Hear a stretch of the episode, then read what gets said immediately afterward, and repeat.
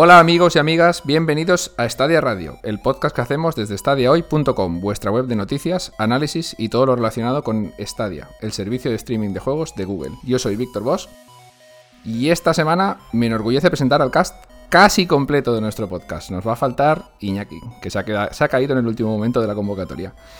Bueno, como ya de costumbre voy a empezar saludando a mi colega Felipe. ¿Qué tal, tío? Hola Víctor, pues nada, me siento por fin liberado. He terminado ya de jugar al Assassin's Creed Valhalla y tenemos ya disponible el análisis en la web estadiohoy.com. Tío, vaya, yo pensaba que este momento no iba a llegar nunca, ¿eh? Te veía metido ahí en las tierras, en las tierras inglesas, perdido para siempre. Muchas horas casi, casi me quedo ahí en una cabaña solitaria. Pues sí, pero bueno, por fin has llegado al final, has podido publicar el análisis y te has quedado ya tranquilo para llegar a este podcast. Pues sí, muy bien, y con muchas ganas de, nada, de empezar ya con la tertulia también, que esta vez también promete. Sí, bueno, como siempre guardamos temas lo más interesante posibles para que la gente no se aburra, y nosotros tampoco, ¿eh? Bueno, Javier, ¿qué pasa, tío? ¿Cómo vas, crítico? Pues aquí estamos, campeón. Un placer estar con vosotros una vez más por aquí. Vamos a ver qué tal el, temita de hoy, que tengo muchas ganas de, hablar de las cositas que traemos hoy. Pues sí, nos ha surgido una noticia de último momento que has traído tú, que va a ser, va a ser divertida. Va a ser, yo creo que lo mejor de todo el podcast, creo yo. bueno, Logan, ¿cómo vas por ahí? ¿Cómo va tu mudanza? Buenos días, buenas tardes, buenas noches, cuando sea que nos estéis escuchando. Y eh, hasta las cejas de. Vamos, tengo aquí un Tetris montado que si me sacan el Get Pack, vamos, soy experto, tengo todos los logros y eh, bonus track, inclusive. El tío de las cajas. Te digo. Bueno, ya, ya te va quedando menos. Seguro que la semana que viene ya estás instalado en tu nuevo hogar. Emplazamiento nuevo. Sí, sí, sí, sí. ¿Qué pasa, Berchi? ¿Cómo vas por ahí? Estás atento a un partido, ¿no? Pues aquí fastidiado, tío. O sea, yo he hecho el esfuerzo aquí de venir dos semanas seguidas, que no lo hago nunca, y acaban de meter gol en este mismo momento el, Atlético, lo cual fastidiado. Pero bueno, casi mejor, ¿no? Así me centro en, el podcast porque lo de hoy parece que no va a salir bien y, hay cositas que contar. Así que muy bien. Pues nada, chicos, ya, ya estamos todos saludados y pues vamos a tirar por el temilla de las noticias. Bloque de noticias. Pues bueno, esta semana tenemos, pues como siempre, un poquito de todo. Tenemos jueguicos que llegan a Stadia y otros que ya tenemos. Bueno, jueguicos que llegan. Se, ha rateado por la SBR o RBS o como se llame, que siempre me equivoco, la, asociación esta de... de SRB. gracias Felipe, menos mal que te tengo, que si no, menuda liada. El, el, MotoGP 2021 para Stadia. Eh, ¿Qué quiere decir esto? Como siempre decimos, que es probable que llegue, porque siempre, casi siempre acaban llegando, pero es posible que no. O sea, bueno, yo, yo lo veo de puta madre que llegue el MotoGP. Esperemos que sí, que se, que se haga, que se haga verdad y que llegue. Yo mientras no llegue con la calidad del 20 me conformaría con creces, la verdad. Cuando leí la noticia, eh, claro, yo como al final soy más seguidor de juegos de videojuegos, pensaba que esto sería que, que, es un juego que ya está a la venta desde hace tiempo, pero en realidad no, ¿no? O sea, es como la nueva versión que va a salir ahora. Eh, o, es, o es uno que salió hace ya tiempo en consolas que va a salir ahora en esta. No, no, sale el serial de esta temporada que saldría simultáneamente en el resto de plataformas. Ya pasó lo mismo eh, con el MotoGP 20, también salió eh, simultáneamente con el resto de plataformas. Lo que pasa que era un truño de juego infumable. Así, te lo puede, me podría enrollar diciéndote es que, claro, las físicas de las caídas es que parece que está deslizando sobre una superficie de hielo, pero es que es una puta mierda, como un piano, tío, o sea. no, sabía, no sabía que había salido tan mal, la verdad. A ver si este 21 se le ocurran un poquito. Lo hace Milestone, ¿no? Si no recuerdo mal. Sí, sí, sí. A ver, bueno, también, también hay cambio de, ya sé que no viene a coalición, pero como es del mundo del motor, también hay cambio de, en el mundo del motor dentro del F1, ya no lo lleva con Master, sino que lo lleva EA. Veremos a ver si eh, nos sigue maltratando de la misma manera que Codea Masters. Bueno, para el tema de las físicas tendrían que coger, joder, a los a del Cyberpunk, ¿sabes? Que vas ahí a 150 kilómetros por hora, te tiras de la moto y ¡pum! y te quedas tío, eso hay como un puto palo en el suelo, ¿sabes? Eso sí que, se quede uno en forma de T. Que se quede uno en forma de T con la moto. no, no, no, no, no, vas a 150, ¿eh? Son 150 millas, si lo has visto bien. Vas a 200 y pico, sí. Y, y de repente giras en una curva y haces un derrape inverosímil espectacular. Son las mejores físicas de conducción que he visto jamás. Con los coches igual. A ver, que es, es el 2077. Ah. No podemos opinar sin haber vivido. Yo creo que, claro, va a cambiar la, gravedad de la Tierra, va a empezar a girar a otra velocidad, ¿no? Y seguramente va a ir diferente todo. Porque si, ¿Quién si te no, Al dice- final la culpa es del cambio ¿Quién climático. te dice que realmente no es en Marte? Madre mía, vaya tela. Pues puede Pues ser. ciertamente. Sí, sí. bueno, O la cara oculta de la luna. pues sí. Hay momentos que la gravedad es muy similar a la de la Luna, ¿eh? Ya te digo yo, que he vivido muchos bugs. Pensaba que ibas a decir que he Que he vivido, vivido mucho en la luna. ya- ya. Madre mía, lo tuve, lo he quitado el Cyberpunk, que ya os lo digo, no puedo más, tío. Ya hasta que no lo arregle no lo vuelvo a tocar. Bueno, vamos a, vamos a continuar con las noticias que nos, que nos vamos por las ramas. Eh, Saints Row, decir Remastered, ya está disponible en Stadia. Esta es la versión remasterizada que se lanzó en PlayStation 4 y Xbox One. Y, nada, eh, lo único malo que le veo yo así de salida, ya lo comenté en la noticia, es que el precio pues no es muy atractivo. 39,99 euros me parece un poco carete. Podía haber entrado con rebajilla, de estas de 24,99 o algo así. Es justo lo que necesitamos en Stadia, el GTA de Hacendado de hace 20 años. Es perfecto. Pero remaster, ¿eh? Pero remaster. Ojo. Perfecto. Eh, Claro, claro, ahora los cuadrados aún son más cuadrados. Que yo lo que no sé es por qué llega el 3 y no el 4, ¿no? Porque el Eh, 4 no está remasterizado, tío. Claro, pero es que no ya, tiene bueno, pero el sentido. 4 porque ya estaba, ya era de Play 4 directamente, ¿no? No Sí, sé. Sí, sí, eh, por lo menos. Bueno, el 3 yo he de romper una lanza a su favor y a mí en su momento me gustó mucho, mucho, mucho, mucho. Y, e intentaré traer un análisis para hasta día hoy, a ver si, si puedo. Eh, Tenía algunas cosas bastante divertidas en online, como el ir temeando encima de la gente. Eh, en los servidores de roleo, la verdad es que era muy divertido. Pero lo que viene a ser la jugabilidad y tal, o sea, es que está años luz del GTA 4. O sea, GTA 5, perdón. Eva, GTA 4, que es que, que es que ni siquiera estoy diciendo GTA 5, que es que tela, es que no. Es, es una troleada en sí mismo el juego. Sí, sí, sí, sí. La jugabilidad es otro es otra cosa. O sea, el juego es pues el sentido del humor que tiene, la acción directa y si buscas algo más mm, es difícil. que lo- No lo he visto ¿eh? en esta ya, lo tendré que ver y cuando si lo veo os comentaré si puedo haré el análisis y os diré, pero en su momento pues a mí me gustó eh, eso, pues que era así muy macarrilla, el sentido del humor sobre todo, que te reías y pues al final te lo pasabas bien. ¿No, no vas a comentar la mítica misión de la musiquilla? Eso, lo, de- eso lo dejaré para... el Ah, te lo guardas. ¿eh? Ya. Me I llama la atención, me llama la atención que venga el Senreus 3 eh, a falta de dos días para que se estrene el online del Watch Dogs Legion. Que a- ahora que lo dices, se ha caído en PC eh, el estreno del Watch Dogs Legion. Ahora mismo han, sa- han salido la noticia de que en PC hay un bug que rompe el juego y de momento no va a salir. Y, a- y- y que tiene incompatibilidades con algunas GPUs que directamente ni eh, funciona. O sea, directamente, o sea, es que como, como no, una, una, obra, una obra más de Bugisoft. sí, en su, línea A en su mí me línea. pareció en algún sitio que había uno de los modos que se retrasaban todas las plataformas. Correcto. Uno de los modos del online, no me acuerdo exactamente, pero se retrasaba también porque habían tenido problemas también. Es que es Ubisoft siendo Ubisoft una vez más. Y así como quieren que confíen que luego para cuando salga... Cooperativo o algo de esto. Y pero luego como quieren que confiemos para cuando salga un juego de la envergadura de Raiders Republic, ¿cómo quieren? O sea, es que se le veo un sinsentido tremendo. Ah, pero llevan toda la vida así, ¿eh? O sea, nos podría contar Alberto lo del bug este del Assassin's Creed Syndicate, creo que era que... Sí, Bueno, o sea, no, no, del Unity. Unity, ¿no? Del Unity. Siete años lleva ya. ¿Y qué más les da? Se la suda un bledo, ¿sabes? Ahí está, ahí está El, la APA siempre. el Syndicate ahora es jugable. Ahora. A- ahora. ¿Sabes? Sí, Eh, sí. eh, No, a ver, si yo lo hecho, mismo el pasará Unity me lo pasé encantado, ¿eh? Y ahora tengo el Syndicate también empezándolo y efectivamente yo lo estoy jugando cuando había que jugarlo, que es cuando funciona. Exactamente. No cuando me lo comí yo, que era un atajo de bugs y dije yo, madre mía, me va a explotar el ordenador esto. Y te- tenía un ordenador potente con una 1080 cuando lo jugué. Y es que era infumable. Había drops de FPS, pero de 60 a 15. Y decías tú, pero si estoy en 1080. Bueno, ¿Pero este es el de los vídeos que se veían los cerebros de, la- de los NPCs y los, los ojos flotando. es toda una conspiración. atravesaban el suelo. Esta gente que hizo este juego se fueron a, a trabajar a CD Projekt Nano. Yo lo tengo claro. Están- se fueron allí, tío. Dijeron, eh, especialistas en mundo abierto, pam, y se fueron para allá. Y así ha salido Los Cyberpunk. contrataron, los contrataron directamente. Claro, claro, sí, sí, ha sido así, ha sido así. Currículum dice, soy el responsable de los cerebros del Assassin's contratado. Ipso facto. Bueno, vamos, vamos cerrando el temilla este. Va- vamos a pasar a una noticia bastante, bastante fuerte de esta semana, que ha sido que... a ver, a ver, ¿cómo lo digo?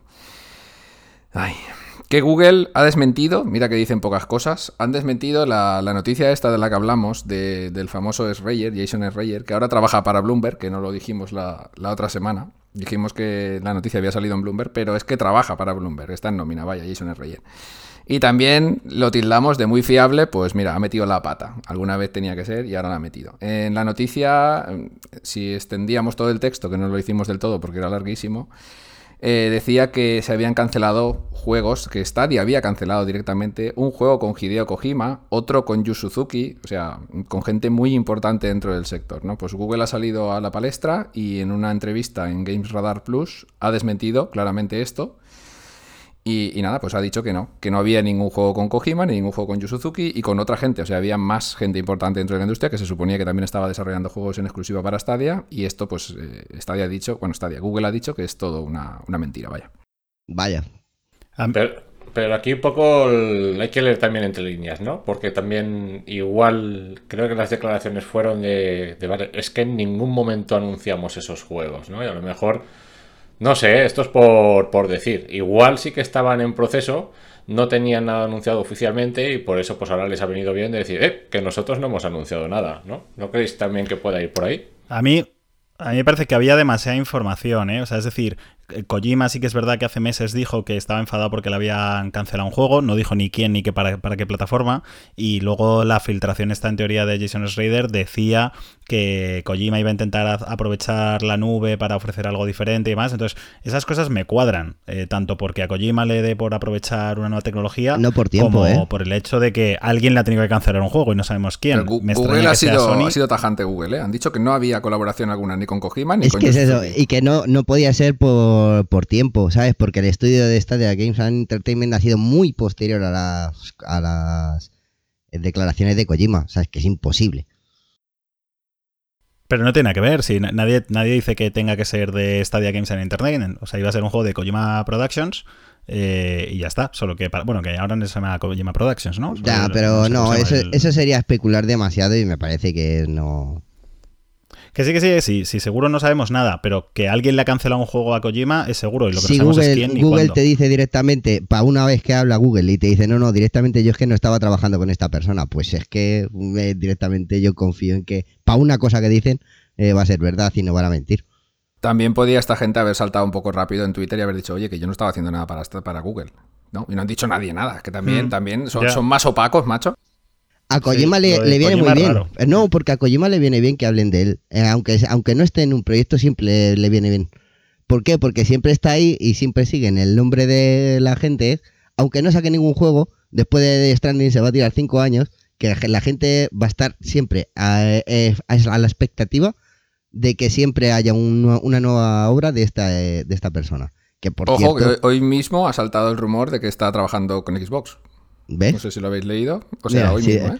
Sin ir, ma- sin ir más lejos. O sea, ¿ves? Es que el, el hype que crea simplemente el- que esta persona, eh, o sea, que Hideo Kojima esté haciendo un juego para, ¿vale? En este caso le es una publicidad siempre positiva.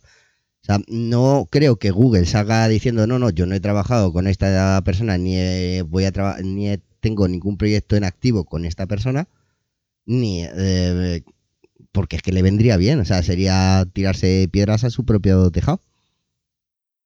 No tendría sentido. El problema, el problema es que los medios estos de información, revistas especializadas y tal, eh, pues eh, trataron esto que eso no dejan de ser pues por rumores, porque al fin y al cabo no se sabía nada de forma oficial, ¿no? Y trataron esto pues como si fueran hechos, ¿sabes? O sea, es como yo leo, leo ahora mismo artículos que todavía están publicados ahí en esos medios y es que lo confirman así. Eh, Google ha cancelado un juego de terror en el que iba a colaborar Hideo Pero es, Kojima. es que, No, ¿sabes? No. Javier, el, pro- el problema es que la fuente fue Bloomberg. El problema es ese. Si la fuente hubiera sido cualquier Minundi, pues igual no lo hubieran cogido con tanta fuerza, creo yo. Pero al ser Bloomberg, hostia, tío. No tiene nada que ver porque Bloomberg, siendo Bloomberg eh, la que más eh, mierda ha esparcido en, es, es amarillista. o sea, es que eh, si te tomas en serio Bloomberg, tienes un problema. Bloomberg solo da una cierta información económica que de- es la única que de- medianamente te puede fiar, que ya está demostrado por, la, por lo que hicieron en Reddit, que ni siquiera te puedes fiar de, de Bloomberg porque está al servicio de... Pero much- mucha gente ha hecho eso, muchos medios lo han cogido como fehaciente, vaya. Yo recuerdo también en las redes sociales, hará unos meses antes de que explotara todo esto, eh, que hubo también un coqueteo en Twitter eh, con Kojima y alguien de, de Google, no recuerdo si era la Jay Raymond o tal. Hubo ahí también un- algunos tweets que se inter- intercambiaron y tal. Estamos hablando de la que justo cuando estaba saliendo, cuando era todavía en activo, eh, tenía puesto de relevancia dentro de Stadia, eh, estaba diciendo, oh, tengo mi PS5 esa. Estamos hablando de esa. O sea, sí, no, no, no, Vale, yo, vale. yo doy información, Sí, pero sí, al final pero cada uno se, Es- se esto sacará sus Felipe conclusiones y... vino por la vuelta al, mundo en 80 días que se dio el Kojima, por ahí, no sé si os acordáis, que el hombre cuando dejó Konami cogió la, la maletilla y se fue por el mundo a dar la vuelta a todos los estudios. Oye, que voy a, no sé, a, a cogerme el año sabático para recopilar información sobre qué juego voy a hacer, que él ya lo tendría en su mente, por supuesto. Claro. Pero sí, se juntó con esta señora y con mucha más gente de muchísimos más estudios. Exacto, Exacto, quiero decir, al final cada uno saca sus conclusiones y no lo sabremos nunca lo que hubo ahí, si hubo algo o si no. Claro, y, por, y- pero bueno, por eso eh, tendríamos que basarnos también, más en los hechos, más que en la rumorología. A mí, hablando de rumorología, es que me hace gracia porque estoy leyendo la noticia hasta que acabáis de comentar que ha salido justo hoy, que el titular es de la noticia, ¿eh? La colaboración entre Microsoft y Kojima Productions sería real. O sea, dice sería. Es decir, está Flipa. sacando como si hubieses hecho antes una noticia que fuese que, o sea, en plan, me he inventado un rumor y ahora parece que ese rumor igual podría ser real. Ni siquiera te lo estoy confirmando. Hostia. ¿Sabes? Esa es la leche. Esto es, un- es clásico que es, ya. eso, es, un poco de... Es un sería poco, real. ¿Qué es esto? O sea, vale que eh, no se tome como algo serio el mundo de los videojuegos, pero un poquito de código deontológico, me cago en Dios. O sea, a la hora de tratar la información que tienes, o sea, no puedes ir diciendo ciertas cosas porque te dé la gana. Tú tienes que tratar la información según te llega. Tú te llega la información que tienes, no puedes coger y, ah, pues en base a esto voy a elucubrar yo. No. Lo que tienes que hacer es dar la información. ¿Por qué? Así pasa la- en medios como Bloomberg, Eh, Lo único que podemos sacar en claro de esta noticia es que Google desmintió que estuviera haciendo nada, ni con Kojima, ni con Suzuki, ni con la otra gente que se comentaba en la noticia de Bloomberg. Eso es. Y, y ya de postre también sacamos en claro que Jason Schreier pues no es tan fiable como se pensaba. Vaya, Vaya, sí, yo, yo me lo esperaba que este hombre algún día cayera por su propio peso, ¿eh? Y ahora ha pegado un bajoncillo. A ver, es que es normal, la pasta, cuando te pagan por hacer cierto contenido, pues tu visión se nubla y con el paso del tiempo pues solo ves el lo que te da billets. Pues sí, pero tantos escándalos de crunch que ha destapado este hombre y después este tipo de cosas, pues no creo que le siente muy bien a su reputación. Pero bueno, él sabrá el dinero que se mete en el bolsillo y dónde viene y quién se lo da. Exacto. Así que... Bueno, al final ha salido en todos los Sí, medios. sí, o sea sí, que- sí, por supuesto. Eso sí.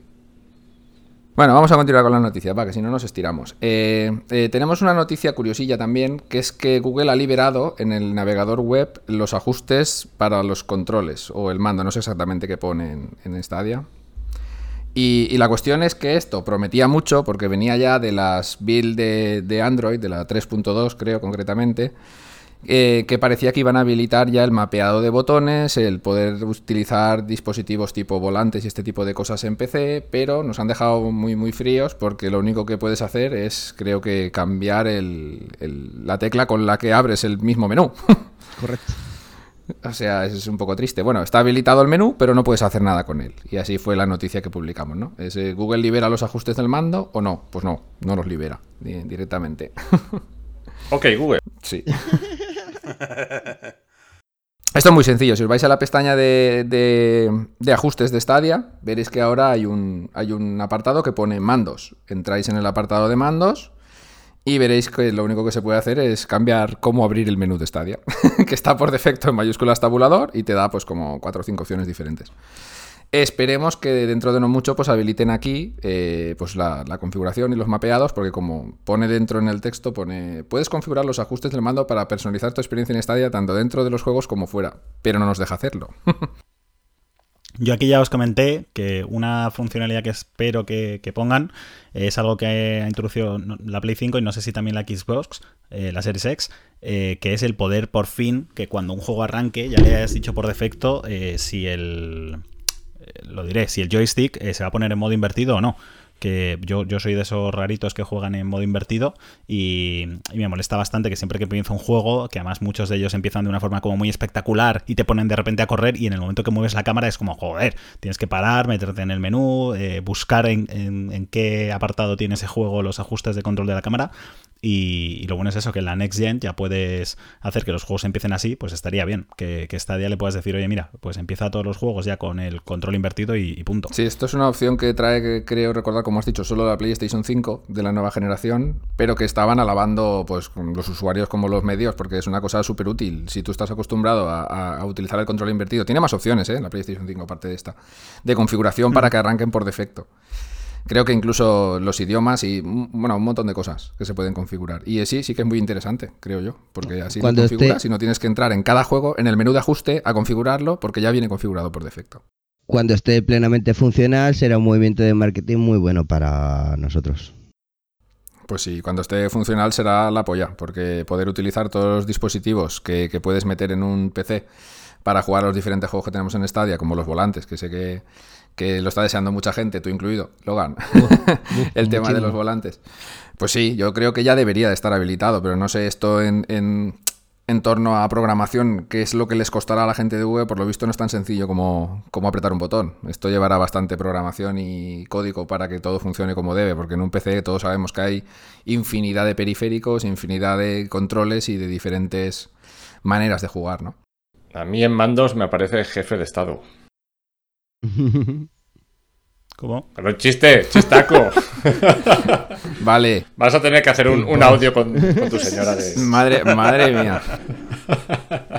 Puedo poner voces, de, o sea, risas de fondo, como en las series esta de... Y aplausos. Oh, no, no, este es de batería, este es de... tututun. Hombre, la verdad es que es un paso raro otra vez el que ha dado Google, ¿eh? Porque, no, o sea, por un lado nos da esta oportunidad de, mira, te permito, o sea, sabes que vas a poder mapear ahora el mando y tal, pero lo ponen, lo abren para que la gente entre y diga, vaya, pues no puedo, ¿sabes? Es una cosa muy rara, ¿sabes? Como, toma, mira, mira qué puerta más maravillosa, ábrela y cuando la abres hay un muro, ¿sabes? Muy ¿Por qué útil. No lo, no lo haces todo y cuando ya esté todo preparado, lo lanzas, pero bueno, es, es- es- es así. Sí, a ver. Gracias, Google, es muy sí. Yo si fuese Google llenaría ahora la Stadia Store de un montón de carátulas de juegos que no tiene en el catálogo, pero bueno, que están ahí, ¿sabes? Puedes verlas, ¿no? Como en plan...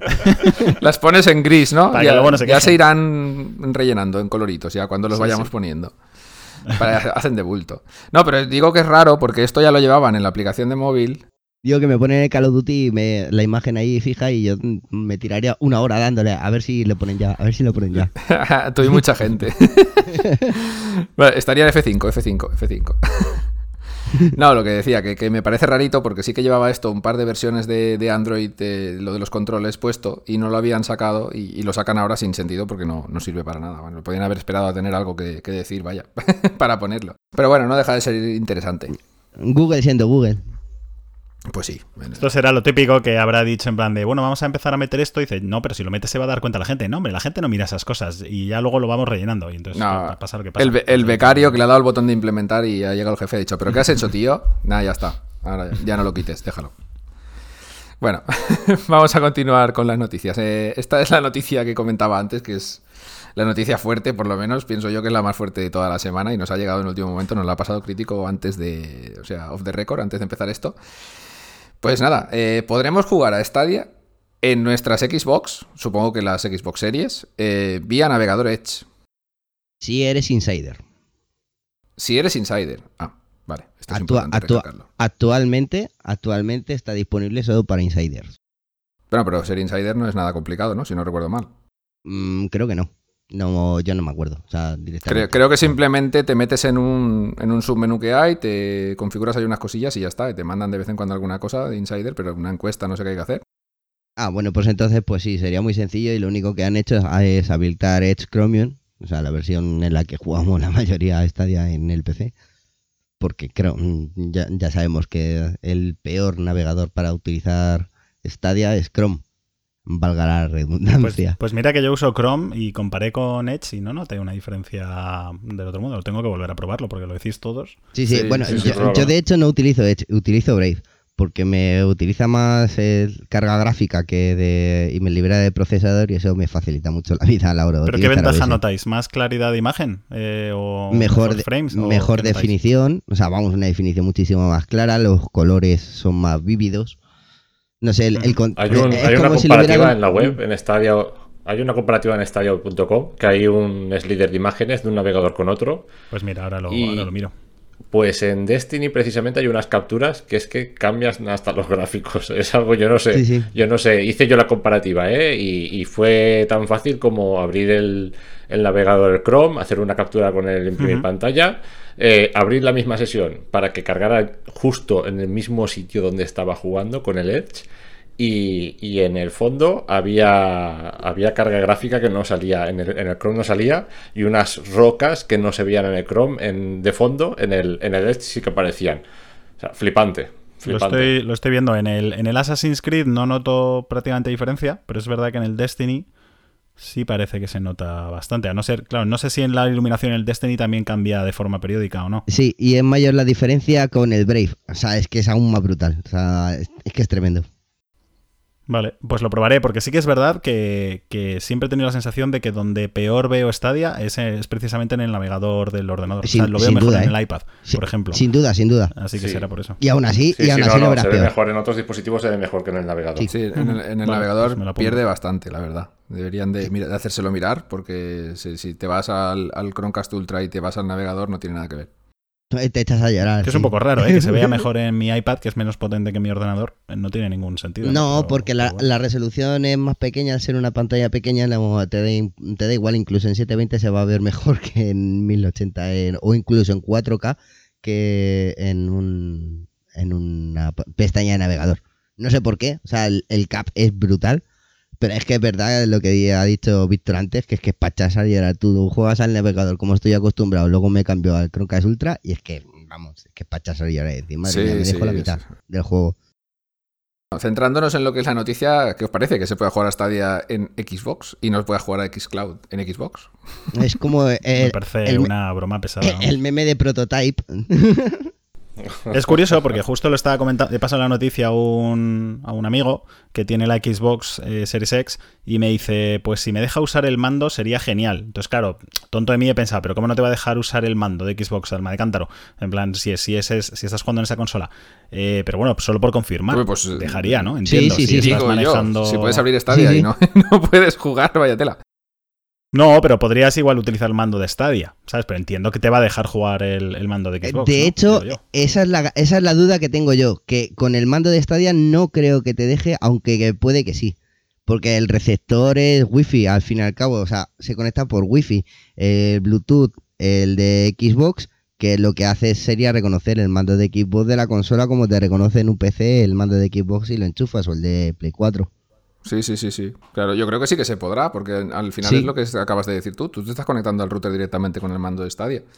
Eso No es. estás pasando por la consola. Entonces, Yo, yo creo que con el de Stadia se podrá seguro. Sí. Con el que tengo las dudas era con el propio de la Xbox. A eso voy, a eso no, voy. yo, que- yo que se creo, que sí, habría- yo creo que sí que se debería. Fíjate que, fíjate que, que yo con el que tengo dudas es con el de Stadia. O sea, con el que no tengo dudas es con el de Xbox. Porque con el de Xbox puedes jugar en cualquier lado. Puedes jugar en el móvil, puedes jugar en el PC, puedes jugar menos en el Chromecast, perdón. Sí, pero sí. puedes jugar, Sí, pero pero, la- lo cachondo... pero la pregunta es si está es de- preparado para jugar a juegos a través de navegador. Eso es. Exacto, que a lo mejor los drivers no están integrados en la consola para jugar a través de un navegador o está limitado y no. No, es- es un mando como genérico. Está inte- como está integrado en el navegador para que puedas mover el cursor, igual lo coge de otra forma distinta a un mando corriente. Yo, yo te lo digo, ut- No lo sé. utilizaría el mismo sistema que utilizo yo para jugar al Rocket League en, en, en la tienda de Epic, que es eh, utilizar el emulador de mando de 360 y conectarlo al, a la Epic Store, que me lo reconoce como un mando de 360. Sería el mismo funcionamiento. O sea, Pero esto en la consola, ¿cómo lo harías? el, el propio mando de Xbox se reconoce como periférico principal y ya te reconoce como que tienes un mando. No te tienes que preocupar. De todas formas, esto, en caso de que. Bueno, en caso de que nada, esto es una noticia fehaciente, vaya, que esto va a pasar. Stadia se va a poder jugar en el navegador de Edge de las eh, Xbox Series. Cuando sea posible, se lo diremos a nuestro compañero Albert, que él tiene la Series X y, y el mando de Stadia, y que lo pruebe. y así sa- sacamos eh, conclusiones. Pues Nada, lo probaremos y lo publicaremos en la web esta semanita mismo. apun- seguro. apúntate al Insider y seguro que te dejan lo de la prueba en nada de tiempo. No, no, Albert estará enchufado al Insider seguro. Te digo yo que sí. Albert estará en pre-insider. ¿Y no os parece súper raro todo esto? Es decir, o sea, que yo pueda coger, eh, me compro una Xbox Series X para jugar a Stadia, ¿sabes? ¿No, no va un poco como en contra de la propia Microsoft? O yo lo, yo lo veo así un poco, ¿no? Es como... Bueno, pero es que no lo puede escapar, porque si funciona a través del navegador, ¿qué es lo que le ha pasado a Apple? Apple Claro. rechazó la aplicación de Stadia en la App Store, pero si lo hacen a través del navegador, es que ya no, no hay condiciones ahí que puedas poner para limitar eso. O sea, porque te meterías en un fregado bastante quitar el importante. navegador. Lo único que puedes es limitar la conexión del mando. El de, Sta- el de Stadia no, pero el, el de Xbox sí, puedes limitar para que no tenga Eso sobre- sí, eso sobre sí. el navegador. Pero es que, sí, bueno. es que casualmente el mando de Xbox es el mando genérico por excelencia dentro del PC. Claro. Sí, sí, sí. Así es que Sí, sí, no, pero- tiene, pero tiene, los, hablando de- tiene los del- drivers del instalados navegador, incluso en del navegador PS5. instalado en la Xbox, no del PC. O sea que, Claro, que claro. allí internamente podrán. No es la misma versión, podrán hacer una modificación para que no lo coja. No sé, esto También- es elucubrar todo, ¿eh? También, Hay que también te digo que si, si ya tienes la Xbox, por mucho que puedas jugar a Stadia o no, el dinero ya se lo has dado a Xbox y ya tienes la puerta abierta a gastar Game Yo es Pass. que lo cual no creo sinceramente Caparlo que es una mucho. tontería, vaya. O sea, ¿qué más te da? De puta madre, digo yo, una opción más que tiene tu consola, vaya. Eso, eso, De- eso de solo hecho, lo hace te iba a decir eso, si en la Xbox se va a poder jugar a Stadia y en un- la Play 5 no, por ejemplo, ya es un punto más que yo tengo para comprarme una Xbox, por ejemplo. Claro. Pues sí, en efecto. Y, y os planteo un futuro utópico, extraño, paranoico de estos de los míos. Imaginaos una colaboración entre Stadia y Microsoft ahí en plan todo guay, ¿sabes? Stadia Series X o una. Extadia.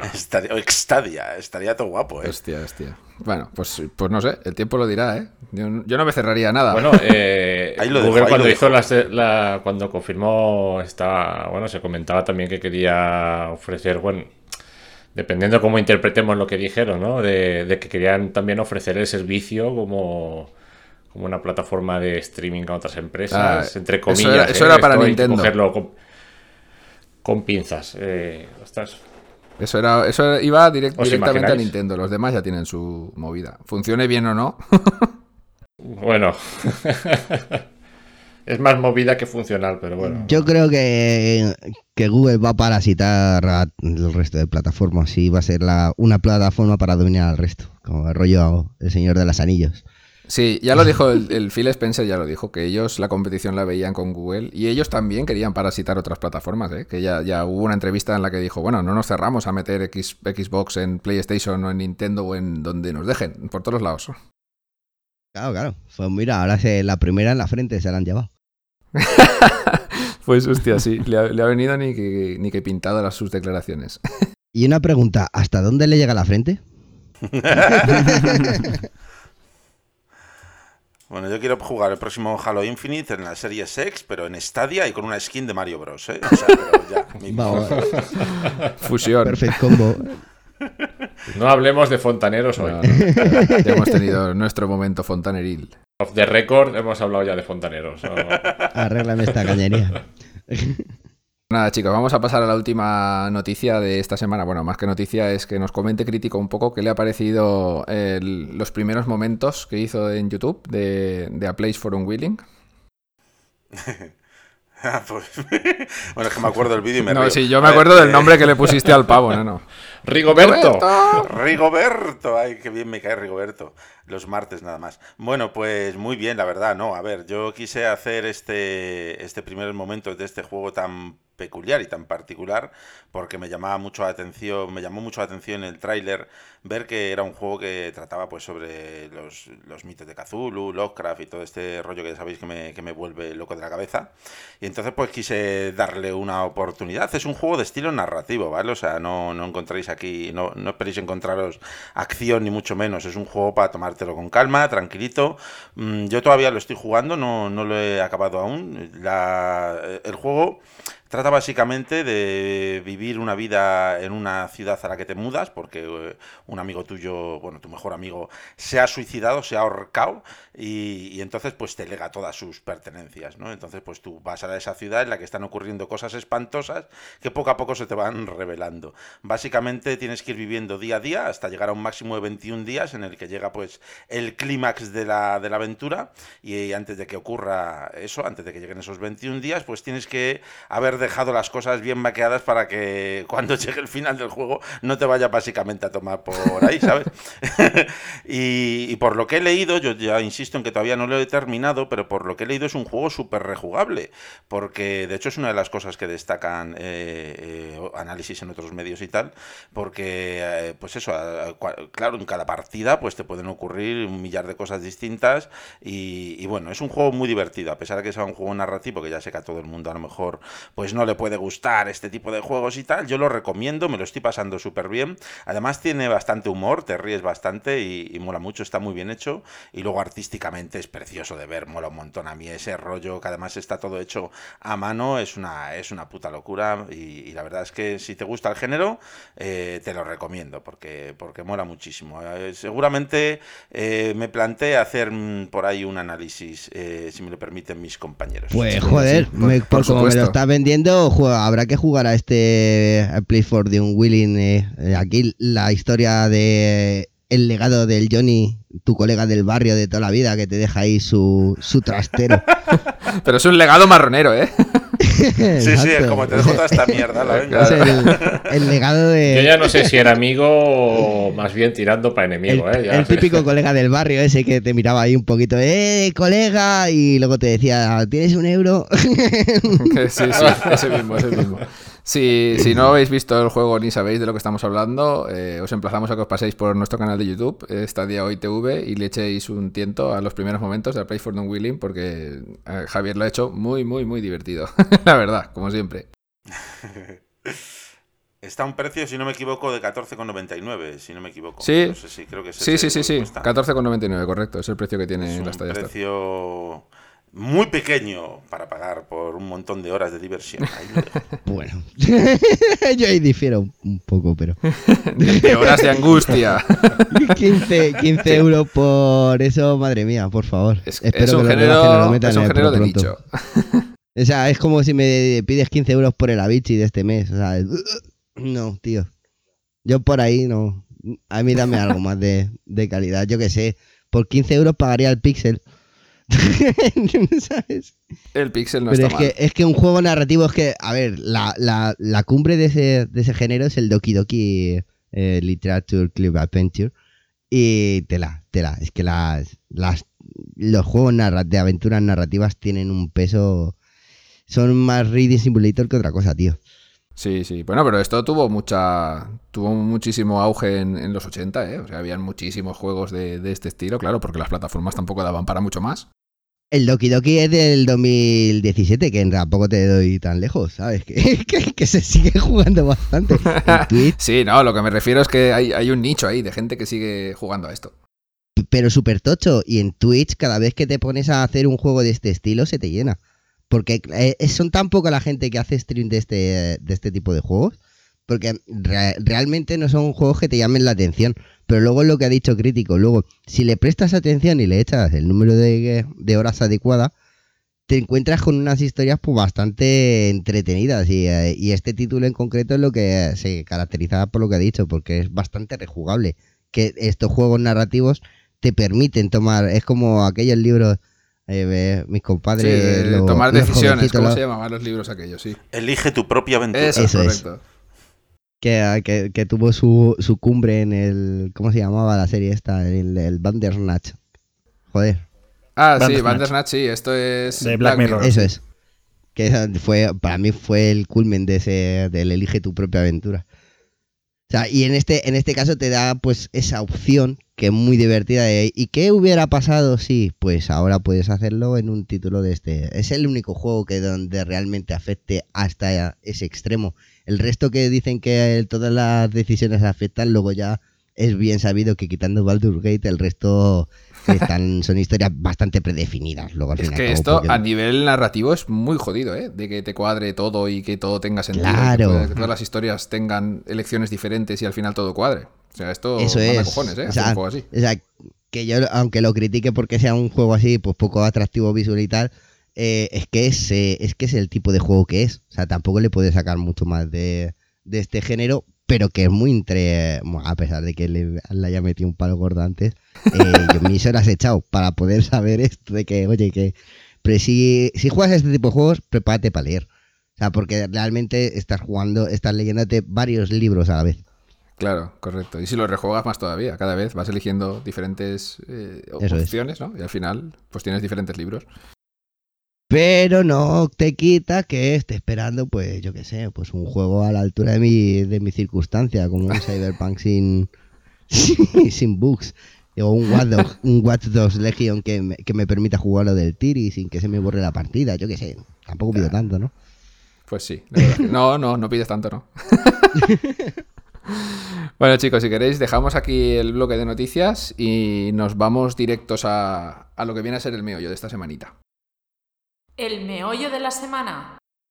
Pues bueno, aquí en el meollo vamos a hacernos una pregunta que nos va a llevar pues, a una reflexión, ¿no? Como casi siempre. Eh, la pregunta es muy sencilla. Eh, ¿Cómo va a cambiar la industria debido a los nuevos modelos de suscripción y el aumento exponencial de los costes de los AAA? Es una pregunta que parece sencilla, pero yo creo que da, da, para, da para un debatillo, ¿eh? Hombre, el modelo de suscripción eh, va a ser eh, el de juegos en propiedad versus el Game Pass. Sí, Está pero clara ver, la batalla. eh, sí, sí, sí, es, es- es- exacto. Tal cual, juegos en propiedad, como podría ser una consola física PlayStation, Xbox, tú comprando los juegos, o Stadia, porque al final acaba siendo lo mismo, los juegos tú los tienes en propiedad.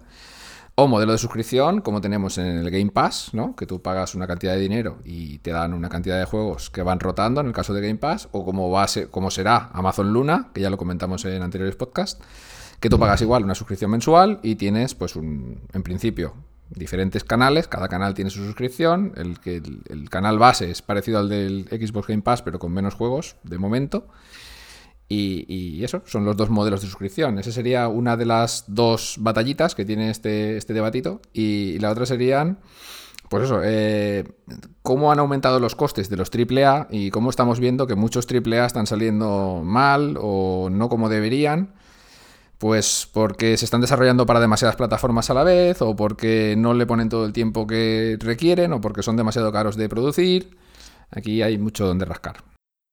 Bueno, yo creo que también Sí. ahora en, en la segunda parte del... Porque yo creo que está claro, o sea, la industria está encaminada al modelo de suscripción, nos guste o no nos guste. O sea, eso está, está, está ahí. Te van a dejar opcional, obviamente, que te gastes el dinero en tu juego y lo tengas en propiedad, pero luego te lo van a seguir ofreciendo en tu suscripción, ya sea Game Pass, eh, le llames PS Plus, le llames Stadia Pro. O sea, está claro que el del modelo definitivo va a ser el de la suscripción y se lo va a llevar todo por delante y luego se va a quedar como algo complementario la adquisición. Esto es lo que ha pasado en el, en el mundo de, de lo que viene a ser la televisión, básicamente. Que lo- los modelos de suscripción han arrasado con lo que viene a ser la compra y propiedad de, de películas. Claro, ¿En ¿qui- serio? ¿quién tiene, quién tiene la, la biblioteca de, de Blu-rays? ya no voy a decir sí, la de sí. DVD, porque la de DVD la tenemos todos, pero ¿cuántos usas al final del mes? Ninguno. Yo no tengo lector en mi casa de ningún tipo de, de unidad óptica. No tengo, no tengo. Físicamente no tengo donde meter un CD. Y claro, y, es que el coste del almacenamiento de esto te está quitando espacio para otras cosas. O sea, tú, por ejemplo, ese problema no le tienes, pero la, aquellas personas que quieran disfrutar de, de esto van a tener que tener en cuenta de que va a suponer un costo adicional el tener que almacenarlo frente al que no. Que quieras que no, que dice, ah, bueno, es que claro, es que, bueno, tengo aquí mi estantería, sí, sí, sí, pero ¿cuánto te tiene que costar una estantería para que te entren las 2.000 películas que tienes eh, disponibles en Netflix que dentro de dos meses a lo mejor te las rotan porque ya te has visto 500 porque el resto no merecen, no te gustan a ti, ¿sabes? Le gustan a otras personas. Y por eso ponen ese catálogo tan amplio. Para que te ofrezcan mm, basura, pero basura que guste a todo el mundo. sea, está claro que, eh, que, que los costes de las producciones de, de estas eh, plataformas son ahora cuando están empezando a meter más dinero. Eh, hemos visto como las cancelaciones dentro de estas plataformas son mucho más habituales o por lo menos son mucho más sonadas que cuando te cancelaban una serie en Antena 3, sin ir más lejos, que esas las hemos visto de todos los colores. Eh, Sí, imagínate, hasta que dieron con eh, Aquí no hay quien viva, acordaros cuántas series pasaron en esa franja horaria. 10, 15, desde compañeros, o sea, tela. ¿No? O sea, son que pequeños es- ejemplos Esto mismo antiguos, ¿no? también, también, Logan, va a cambiar lo que viene a ser la producción de juegos, que es a lo que venimos. Eh, eh, entonces, Correcto. Si, si tú tienes un modelo de suscripción que, que una compañía no se puede permitir gastarse 100 millones, 80 millones en desarrollar un juego para ese modelo de suscripción porque no le va a salir rentable, este, esta condición de que la industria se vaya hacia los modelos de suscripción va a empeorar la calidad de los juegos o va a traernos una categoría Por de juegos específica de los modelos de suscripción como ha pasado con las series en Netflix. Por ejemplo. No, va, va- va a empeorar el nivel de los juegos un montón. Esto ya lo hemos sufrido a lo largo de la historia. Vamos a ver. Eso le hay que recordar. El paso que tuvimos de la calidad de los juegos de finales de los 90, principios de 2000 a finales del mismo decenio, o sea, en 2010, tú no te imaginabas ni por asomo, fue, bueno, fue la última época de juegos realmente eh, míticos y legendarios, grandes obras que se han hecho. A partir de ahí, solo quitando eh, ciertos exclusivos en ciertas plataformas, no se han hecho juegos que sean realmente remarcables a lo, a, a lo largo del tiempo. O sea, tú, por ejemplo, no vas a jugar otra vez, tú te pasas el Sekiro y por muy buen juego que sea y por mucho que te saques, eh, te saca los dos finales y vas a acabar hasta las narices. No te va a dar esa rejugabilidad que te daba, por ejemplo. Y imagínate el potencial que le están sacando todavía. Eh, ¿Cuántos años han pasado desde el primer Dark Souls? O sea, Muchos, muchos. tela. Y, y- y se rumorea que. Bueno, no, se rumorea. De que de hecho salió Demon Soul y que van a sacar otra vez el Dark Souls para PS5. Otro re- remaster. O sea, no sé qué más quieren. A ver, yo, yo, yo con esto último eh, que ha comentado, no estoy tan de acuerdo en el sentido de, o sea, lo de decir que antes hacían mejores juegos de los que se hacen ahora. Yo creo que hay una cosa importante que ha cambiado y es que ahora se tarda mucho más en hacer un videojuego. Es decir, en la generación de PlayStation 3 tuvimos, por ejemplo, tres Uncharted y un The Last of Us, y en la generación de Play 4 solo hemos tenido un Uncharted y un The Last of Us. O sea, solo precisamente por lo que estamos comentando, que es por lo que se ha encarecido el precio de los juegos y que ahora en vez de, o sea, al hacer un juego, en vez de tardarse dos años, tres años, se tarda cinco o seis años, pues lógicamente es normal que salgan juegazos cada más Eso, tiempo. eso no, Pero yo, eso por no es así, porque eh, lo- la tendencia es que salga juego anual. O sea, por ejemplo, Call of Duty tenía muchísima más calidad. Obviamente, si tú espacías el tiempo entre eh, versión y versión, va a ser de muchísima más calidad. O sea, ahí está, Call of Duty 4 dejó de ser, fue el último Call of Duty bueno porque entre, entre espacio de desarrollo, entre Call of Duty 2, el que sacaron para consolas, y luego Call of Duty 4, hubo un espacio de 7 años. ¿Vale? Eh, el espacio que ha habido entre Call of Duty 4 Call of Duty 5 a partir de entonces fue anualmente. Y la Sí, calidad anu- ha sido anualmente, en pero rotativo, Logan. Que están haciéndolo tres equipos, si no recuerdo mal, a la vez. Pero la calidad ha caído en picado de los dos. O sea, pero en picado de los dos. O sea, tú juegas al Call of Duty 4, coges el, el me da igual, el Black Dog, el, el Black Ops 2, el Black Ops mm, 3, que son los de Treyarch, y el 4 es de, mm, de Activision. Eh, voy a compararlo con otros de los mismos. Es que me da igual, o sea, son muchísimo peores. A partir de ese momento, cuando se hacen las series anuales, cuando un juego se convierte en tan bueno que lo sacan anualmente y no lo cuidan se como se- las se series que han hecho. Exactamente, es, es, es como, ¿por qué esos juegos que ha citado Berchi eh, son tan buenos? Porque han sido inteligentes y han cuidado su producto y han espaciado el tiempo. La Sí, pero tendencia últimamente también es saben a, sacar juegos, sacar juegos, sacar juegos. Sí, Logan. No, no, digo que, que ese- saben que ese producto, aunque estés desarrollándolo 10 años, te va a salir rentable. Porque al final las ventas que va a tener va a suponer beneficios, ¿no? Es como los. Pero los porque va a GTA. ser bueno. Vale, GTA V, ¿cuándo salió? Ahora, no sé si son 7 años ya o 6. Estaba en PlayStation 3. Alguno más. Sí, y sigue, Alguno sigue siendo rentable a día de hoy. Por eso no sacan el 6, porque ¿para qué coño quieren sacarlo ya si sigue haciendo dinero a expuertas el 5, ¿no? Claro, claro, por eso han retrasado, de hecho, la salida de que iba a salir eh, a finales del 21 y eh, el año pasado salió la noticia de que se iba mínimo hasta 2022 Y Claro, si van a sacar el remaster funcione- Next Gen. Claro, y dependiendo de cómo funcione el remaster en Next Gen del 5. Porque, Porque si se, va, sale se va a bien, vender como pan caliente, básicamente. Exactamente, ¿sabes? Y como nos lo pongan a nosotros, pues va a pasar exactamente lo mismo. Y ya si les, si, si les da la, la, ilustración y ponen algo de crossplay entre plataformas, ya vamos, lo revientan. Yo lo que quería decir con la pregunta que he hecho antes es que si nos va a llegar una especie de, de- no quiero decir línea de línea blanca, ¿no? Digamos, de, de juegos, pero sí una especie de juegos hechos a posta para los servicios de suscripción, ¿no? Por supuesto. A ver, eso es lo otro que yo quería comentar, que creo que yo ya lo vi venir hace un tiempo, porque es verdad que el Game Pass está muy bien y la gente está canta con el Game Pass, pero es eso, pero Microsoft al final también lleva un tiempo que no estrena ningún juego que sea un auténtico pelotazo. O sea, y al final se está notando un poco eso. Y, el de Medium, por ejemplo, me parece un caso eh, muy bueno de ejemplo de juego que sí, que puede ser llamativo porque te viene directamente en el Game Pass y demás, pero al final, bueno, pues es un juego eso que está es notable, te deja bien, pero no te entusiasma, que es lo que creo que pasa un poco lo que habéis dicho con las películas de Netflix. Con las series igual no tanto, ¿eh? porque las series, sinceramente, si comparas el nivel medio de calidad de series que había antes con las de ahora, yo creo que ha mejorado mucho, al menos en nivel técnico. ¿Pero por qué? Pero porque la serie es lo que te mantiene la suscripción activa. Es decir, la serie tardas tanto en verla que si te sacan 10 series eh, tienes que pagar suscripción durante mucho tiempo, pero una peli te la consumes en dos horas. Eso Entonces es. yo creo que la suscripción, los servicios de streaming de suscripción no viven de las películas, viven de las series. Entonces es lo que estáis diciendo, les compensa más sacar juegos igual de una ambición más reducida, pero que puedan sacar un mayor número para que no te dé tiempo a pasártelos y, y- y sigas pagando el Game Pass y sigas pagando el Game Pass. Y creo que sí que afecta. Eh, pero por ejemplo, eh, pues el, el Ninja Theory, que es el estudio responsable del Senuas, el, eh, fueron los primeros que empezaron a hablar del concepto de AA. Y personalmente estoy súper a tope con ese concepto. O sea, es decir, yo que me quejo mucho de los juegos largos hoy en día, eh, por, pongo la mano en el fuego, bueno, o sea, pongo la mano en el fuego. Ojalá los juegos aprendan de eso y, y en vez de intentar ofrecerte un triple A de 16 horas, te ofrezcan un, juego con las mismas aspiraciones técnicas, pero que dure la mitad. Y ya está. Y, lo puedes sacar en Game Pass y si quieres la, siguiente eh, parte sería ya una segunda entrega totalmente distinta para que sigas pagando suscripción.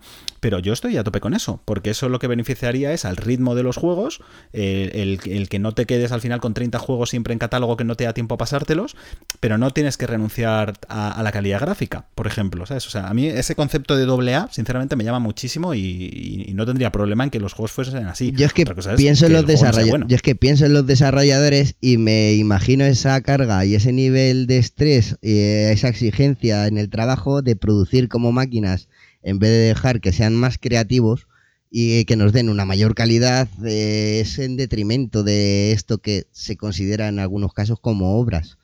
Eh, si lo miramos desde el punto de vista empresarial, claro, a más produces, más, rentabilidad vas a tener, pero a costa de, del detrimento de la calidad de tu, de tu trabajo. Claro, Ah, es que es ca- cambia mucho el- de pagar 80 euros como quiere Activision por cada juego, por cada obra, como dices tú, Logan, que al final esto es un arte, se quiera o no se quiera, es el, el octavo, el que tú quieras decir. A, pagar un modelo de suscripción 10, 12, 15 euros al mes y tú tener 100 juegos ahí disponibles. Es que no, no puede ser lo mismo el desarrollar un juego por 80 euros, la unidad, que desarrollar un juego para este tipo de modelo de suscripción. Es imposible. Claro, pero, pero, pero el trabajo sí, o pero, pero el trabajo a lo mejor sí, ¿sabes? Porque por eso, ¿de qué es la... ¿Por qué se hizo famoso de hecho el de Blamberg? Por denunciar esos crunches, por denunciar que las desarrolladoras estaban explotando literalmente a sus trabajadores. Hay que tener este punto de vista en cuenta.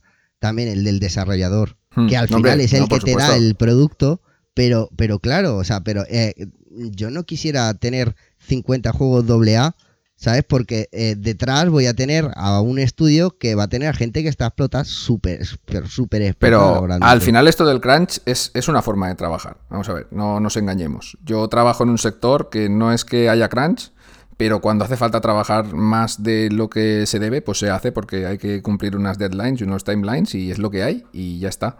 Y en el, en el sector del videojuego, tanto como en el sector de la animación, como en el sector de la televisión, casi seguro que también pasa, el crunch es algo habitual. Es una mierda, es una lacra, pero es algo así.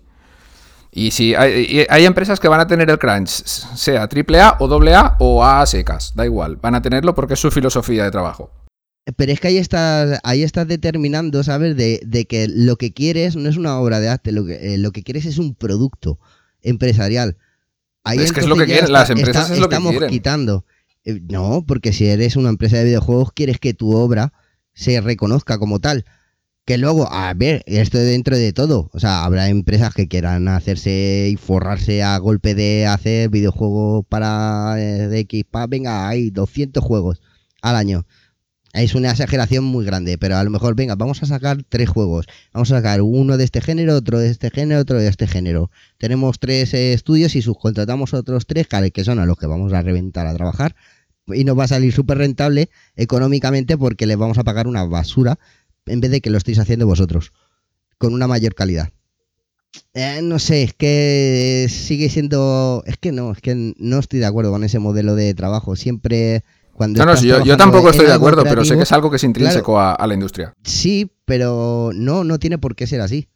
O sea, No, no es debe, que no tiene por qué. O sea, de hecho, eh, está probado que los estudios que no trabajan con ese tipo de, de crunches y, o, o- o exigencia tan, tan, tan, tan extrema hasta de hacer jornadas intensivas de 20 horas de trabajo, eh, que es que eso hay, hay que mirar hasta dónde llega el cuerpo humano. Eso sí, También, humano, es sí. que, claro, pero es que, es, es que eso es lo que se está planteando con los crunches para los desarrolladores, que estén 20 horas programando para tener una exigencia de, de ese ritmo de, de desarrollo.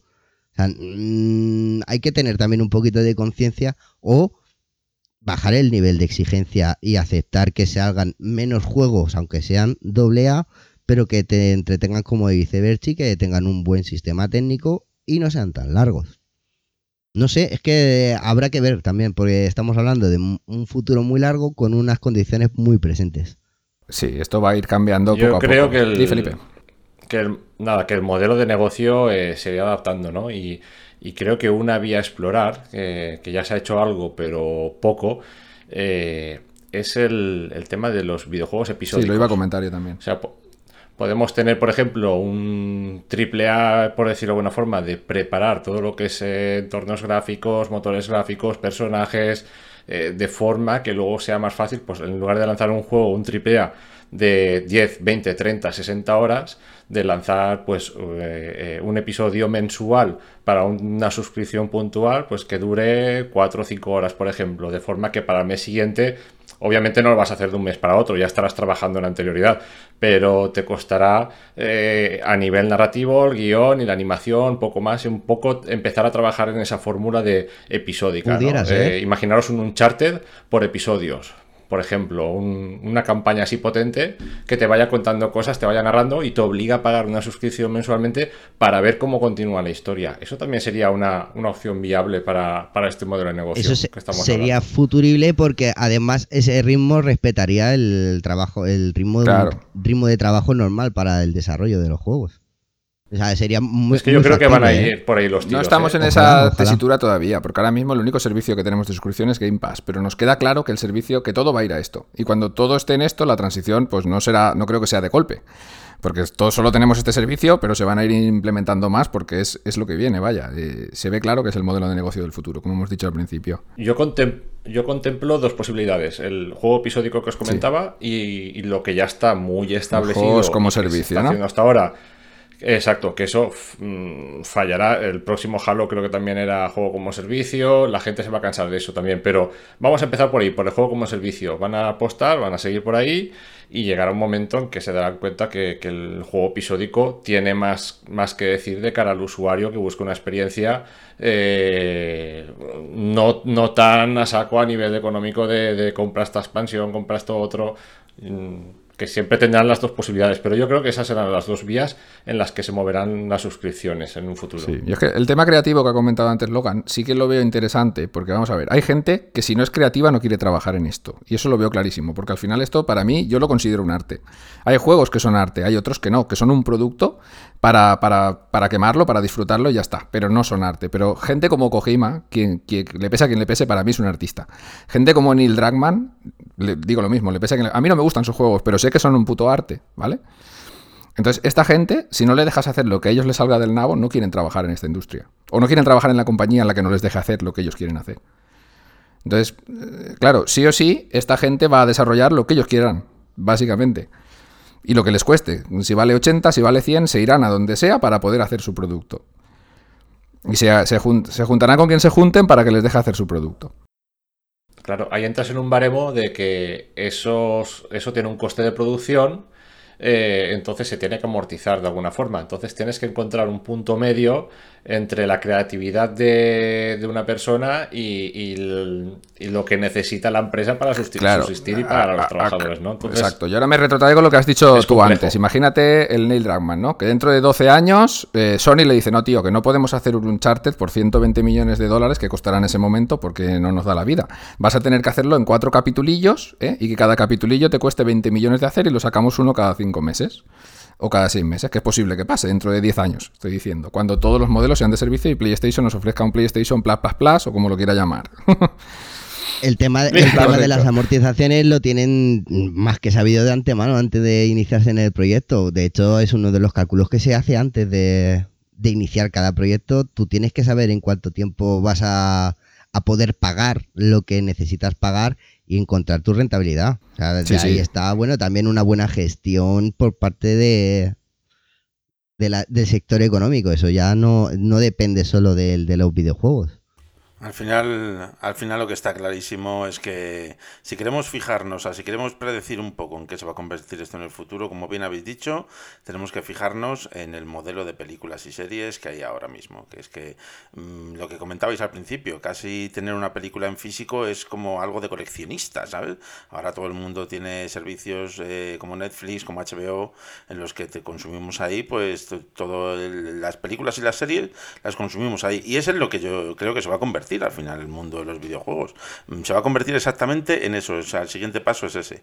Eh, lo malo, pues lo que hablábamos, pues estos juegos de costes tan elevadísimos pues, eh, pues claro, no, no, tienen cabida en un modelo de suscripción.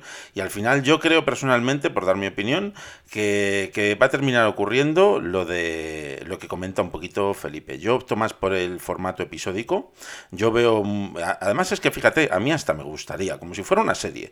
O sea, a mí me sacan, ya que estáis hablando de la saga Uncharted, que por cierto me encanta, me sacan un Uncharted, así dividido por episodios, ¿sabes? En cuatro o cinco episodios, a episodio cada dos o tres meses y, juegos cortitos, que yo soy también de la opinión de Berchi. A mí los juegos que son muy largos me terminan hastiando, acabo hasta la nariz y digo, anda ya, y es que los abandono y todo. O sea, yo prefiero juegos cortitos, aventuras, experiencias que pueda disfrutar en una o dos tardes y, y, que me ofrezcan pues la siguiente parte del juego al cabo de unos meses. Yo creo que al final va a ser, va a ser eso lo que va a ocurrir. Pero lo que sería un error tremendo, que espero que no suceda, es que intenten instaurar a la fuerza el tema de los juegos como servicio, que me parece una aberración.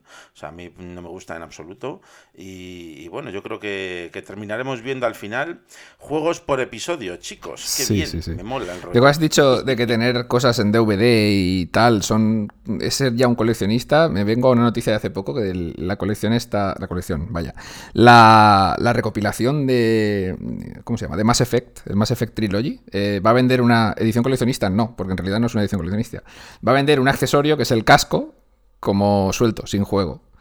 Y no lo han denominado en edición coleccionista, pero lo venden ellos, lo vende Electronic Arts. O sea, es una cosa curiosa. Y yo lo veo que esto tendencia, porque vamos a ver, si tú tienes tus juegos en Stadia, ¿no? Por ejemplo, que no tenemos nada físico, ni lo queremos, ¿eh? Eh, me refiero al juego, pero otras cosas igual sí. Dices, hostia, ha salido tal juego y no me puedo comprar un merchandising oficial del juego como coleccionista, pues que lo saquen, ¿no? Y a consolar me refiero, ¿no? Sin consola. Yo me compro el juego para Stadia y me compro la edición coleccionista que no lleva ninguna consola, ningún nada, ningún disco ni ningún cartucho, nada. Esto lo veo también interesante por parte de las compañías. Deberían de explotar esto un poquito más.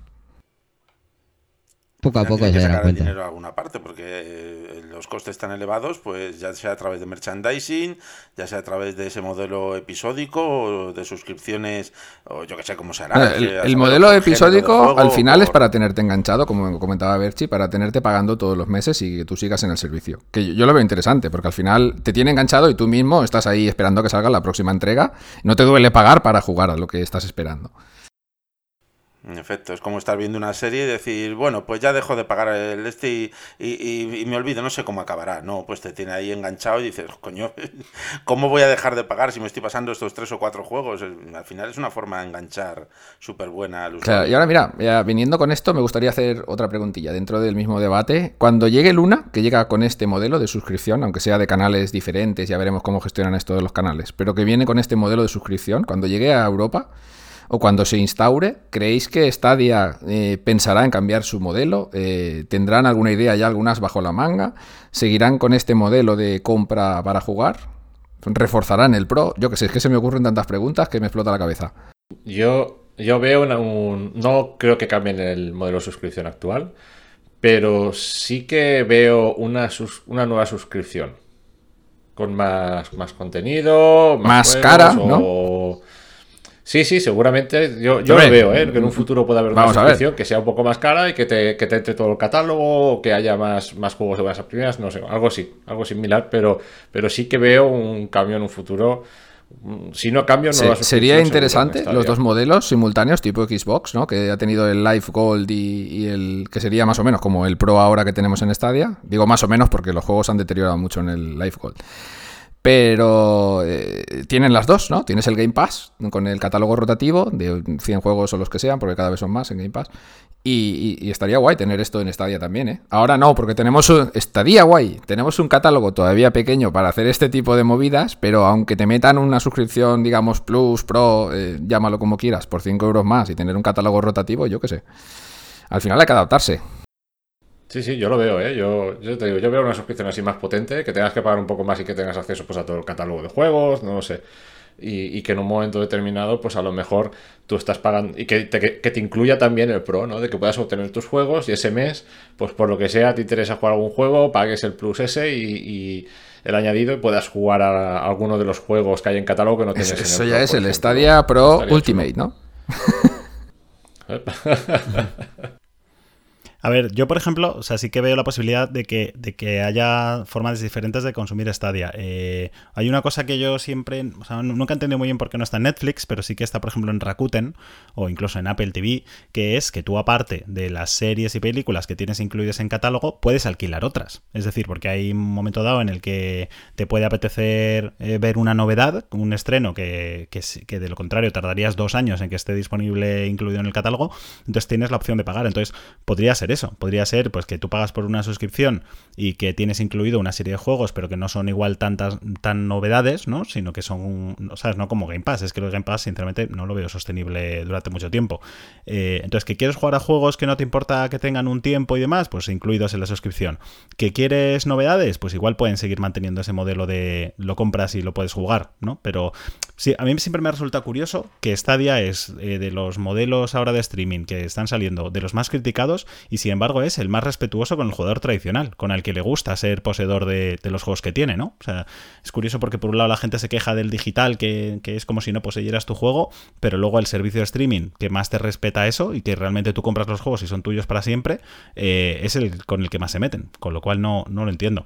Pero yo creo que dependerá al final del éxito que tenga Luna y de si su modelo de diferentes canales y demás triunfa, pues entonces sí que obligará a Stadia a mover fichas, claro. Claro. Eh, pues sí, esto que acabas de comentar lo, lo ha implementado también Amazon Prime. Eh, puedes alquilar novedades y Eso es. Sí, sí, efectivamente. Y no sé, Logan, ¿qué opinas de si cuando llegue Luna y se instaure, si Stadia moverá ficha, se quedarán como están o dependerá del éxito de Luna? No sé. Yo creo que independientemente de Luna, eh, la suscripción de Stadia va a evolucionar hacia un punto que sea más, e, más amable con el, con el usuario ya presente. Esto quiero decir, eh, que es lo que más o menos lo que quería decir, eh, creo que... Felipe creo que ha sido. Exactamente, creo que ha sido Felipe, que nos incluyan la estadía de algún tiempo, valga la redundancia, de algunos de los juegos, de pues yo que sé, de los más, que los que más llamen la atención, pues un Red Dead Redemption y que tengan el acceso temporal de, a esos juegos durante X. Mm, es que el modelo de, de suscripción de Game Pass ha sido tan aceptado que inevitablemente mm, eh, va a tener que evolucionar Sí, yo creo que sí. Va, tiene que ir por ahí la cosa, es que no hay más. Una vez has probado el Game Pass y como ya has probado, no, todos estamos suscritos a mil cosas de televisión, ya sea Netflix, HBO, Prime, Disney, Rakuten, lo que sea, da igual. Es que ya lo asumes, es ya una parte de tu vida, ya no sabes consumir televisión de otra manera. Y con los videojuegos yo creo que inevitablemente va a pasar lo mismo. Cuando vayan cayendo uno detrás de otro por su propio peso, ya no nos vamos a acordar de qué es lo que había antes. ¿Cómo veía yo la tele antes? Pues no lo sé, yo no tengo la antena conectada a la tele, básicamente. Ya sé que soy un poco radical, que no tengo ni CDs en casa ni tengo la antena conectada a la tele, pero bueno, es así. Es, es la verdad, sí, sí. Bueno, yo tampoco, eh, no te creas. O sea, yo la televisión no la veo en absoluto. O sea, yo consumo, pues eso, Netflix, HBO y YouTube para la- ponérselo a la niña de vez en cuando ahí en YouTube. O sea, en la tele, que me diga. O sea, yo tampoco veo la televisión y creo que no, que somos unos cuantos, yo creo. El rato que veo la tele mientras me preparo para ir a trabajar. Que es el, pues eso, los 10, 15 minutillos de tomarme el café, de eh, que pongo, pues yo que sé, canal random, viendo cosas random. Cada Exacto. día toca uno. Pero es pones que de fondo. Da igual porque mires donde mires. eh, dices, joder, si es que pongo esto pues porque no quiero gastar, porque no tengo 20 minutos para ponerme un capítulo, yo que sé, de South Park, de la serie que más te guste. que sea de estas cortitas. ¿Sabes? O sea, no, no lo uso nada más que... Es que hasta me pongo la radio. Con eso te digo Sí. todo. Sí, sí, sí. Que ha dicho antes Víctor lo de Prime, eh, pero Disney, por ejemplo, es algo que también está haciendo. O sea, Disney Plus, tú pagas tu suscripción eh, y tienes tus películas incluidas, pero hay algunas que dicen, ojo, es que esta peli eh, ha costado tanto dinero hacerla que esto estaba pensado para sacarle mucha más rentabilidad, con lo cual, que la quieres, paga 21 euritos. Que no la quieres ahora, pues la tendrás dentro de seis meses incluida. Entonces, puede pasar algo así, ¿no? Que tú tengas, en Sony, por ejemplo, ¿no? Que tú tengas un Crash Bandicoot incluido de salida, pero el nuevo de Last of Us, chaval, o pagas o hasta dentro de un año no lo tienes incluido gratis. Eso Puede, ser- puede ir por ahí los tiros también. Porque yo no quiero tampoco que se acaben esos grandes Hombre, claro, juegos. ¿eh? claro. Vamos a ver. Esto viene por ahí porque muchos hemos mm, mamado, ¿no? De esos juegos, de esa, de esa categoría de juego así tan grande, tan tocho que lo estás esperando que te va la vida en ello. y, pero poco a poco es que se nos van yendo las ganas de este tipo de juegos. Ya has visto lo que ha pasado con Cyberpunk. y, o sea, pff, un desarrollo, yo te un digo- desarrollo yo te digo que imposible. eso ya es cuestión personal. A mí, a mí me sigue convenciendo. O sea, yo, por ejemplo, eh, no sé si habéis probado Valheim, que es otro juego que está diseñado para echarle horas y horas y horas y horas y horas. Que tiene su historia, eh, más o menos de supervivencia, pero que tiene una temática vikinga. Que, o sea, es que es un juego, es un juego muy, muy largo. Que, ah, que, y que, vamos, me ha encantado.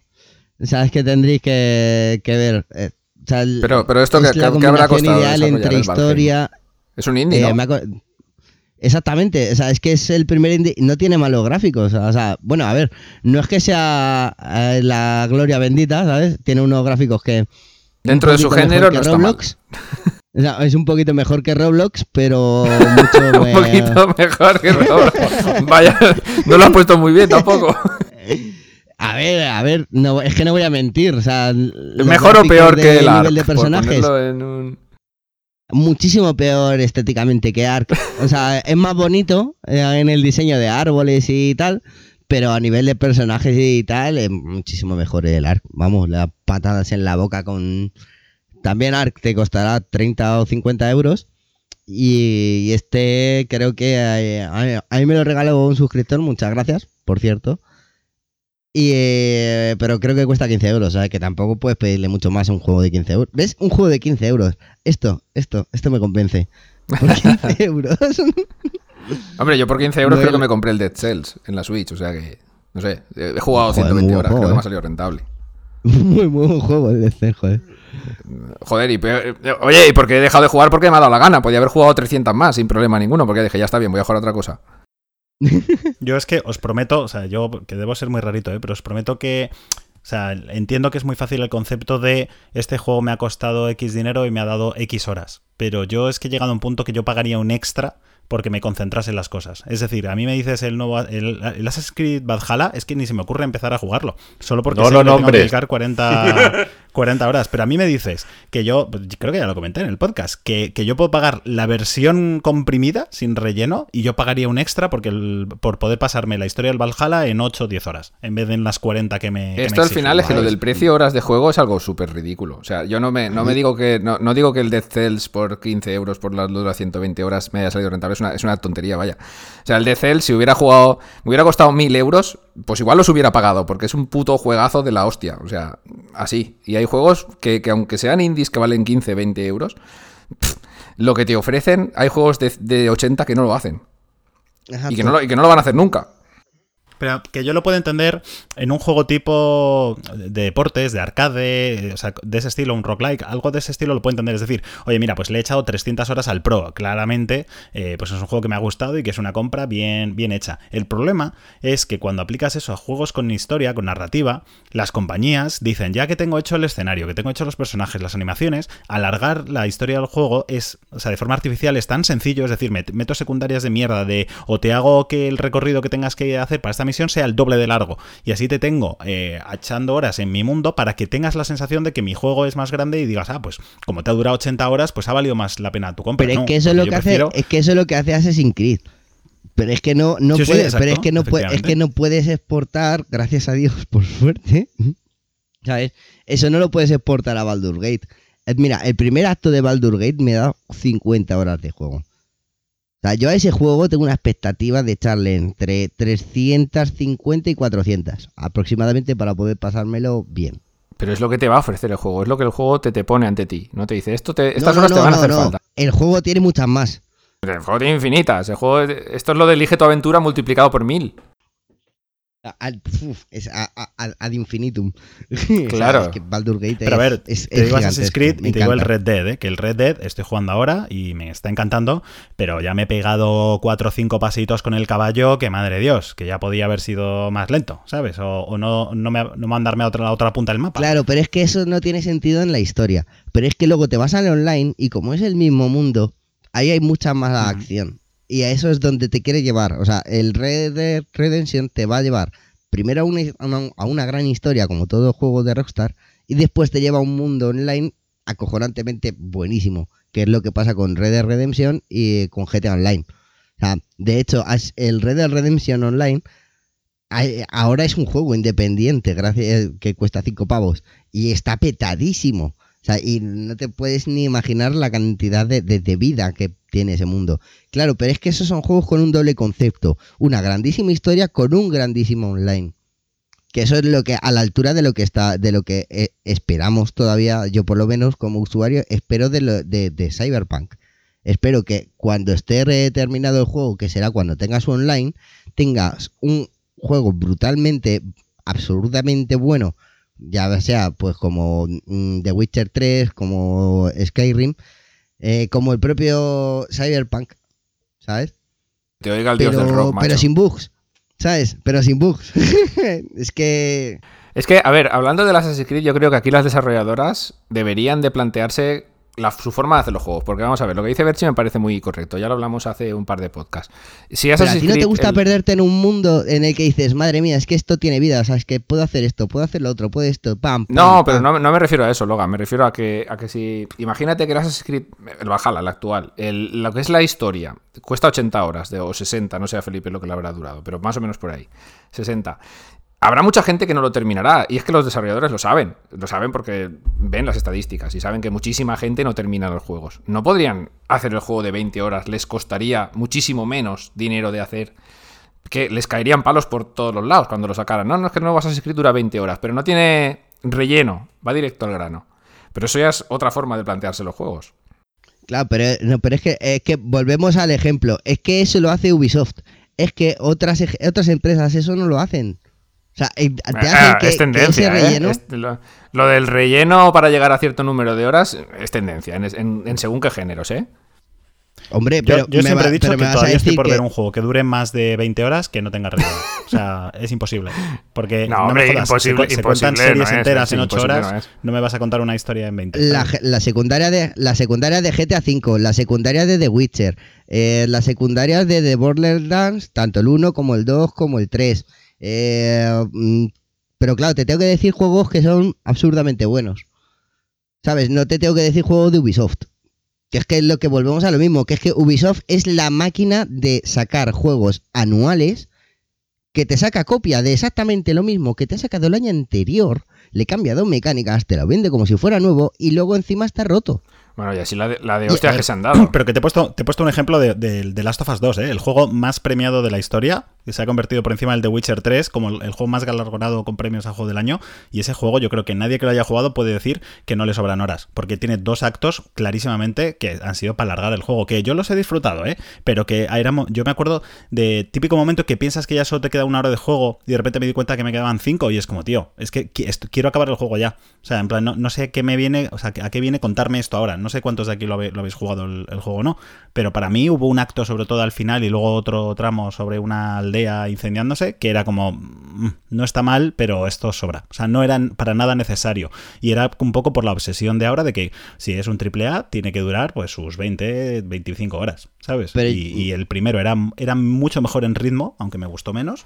Eh, pero era mucho mejor en ritmo que el, Sí. que el 2. O sea, yo creo que eso Esto no- lo han, no sé, hay una lo han dicho en todos los análisis. ¿eh? Pero Aunque claro, pero para ser notas de como 9 y medio a esa- 10. Esa obsesión es para ser como, como los juegos que he dicho, como ser juego referencia como el GTA, para ser juego referencia como el Red Dead Redemption, para ser juego referencia como eh, el cuál es el otro mundo abierto que he dicho. Jo, se me ha ido ahora.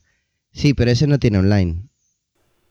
GTA. Eh, sí, el GTA. Bueno, Bueno, en- la, cuestión es que a, vale, había a- dicho a el juegos Skyrim. como The Last of Us no le hace falta este relleno. ¿Para qué? Van a vender exactamente las mismas Claro, pero, unidades. No pero falta por ejemplo, ninguno. pero en, en Skyrim sí te hace falta ese relleno. En Skyrim sí. Claro, eh, Pero yo, claro, ver, eh, yo siempre eh, defendí una cosa. Hay que plantear bien el que juego. o sea, puedas pasarte el juego en el tiempo que te dé la gana y que luego tengas relleno para perder la vida, si te apetece, como el Zelda Breath of Pero the por- Wild. por- Tú en, en el Breath of the Wild, en 5 horas puedes ir hacia Ganon y si eres lo suficientemente hábil, te pasas el juego. Ahora, yo le eché 170 horas al juego, pues porque me coincidió que tenía tiempo y me estaba gustando el juego. Pero no me obligues a jugar si no me está mega flipando el juego, si ya he invertido 20 horas en el juego y lo único que quiero saber es la historia, tío, no me obligas a echarle otras 20 para conocer el final. ¿Sabes? Déjame acabar el juego cuando yo quiera. eh, y luego, si acaso, piérdete en misiones secundarias y demás, que tendrán la calidad que tú quieras, pero que no me apetece igual jugarlas porque no me ha conquistado tanto el mundo como a ti, A por ejemplo. a ti, ¿Sabes? la- Es- a es las cincu- ah, pero por ejemplo, a ti las 56 horas de historia de, de Witcher te parecen malas. No, no me he pasado de Witcher, es un juego que no Muy me mal, muy Me compré mal. la edición GOTY. Mal. No, no, os, os voy, a decir una cosa. Me compré la y me vais a matar, ¿eh? Me vais a matar literalmente. Me compré la edición GOTY del juego.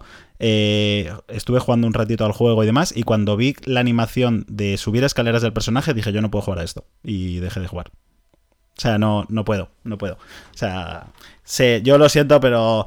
Y CD Projekt se ha pensado que es eh, Naughty Dog o, o Rockstar y no lo es todavía y no le sale. O sea, es un gran juego, pero hay detallitos que se nota que están varios peldaños por debajo del nivel de detalle obsesivo de un The Last of Us o de un So- GTA. solo Lo por lo que lo cuenta que me estás lo diciendo es que solo jugaste al principio, ¿eh? Solo jugaste al principio.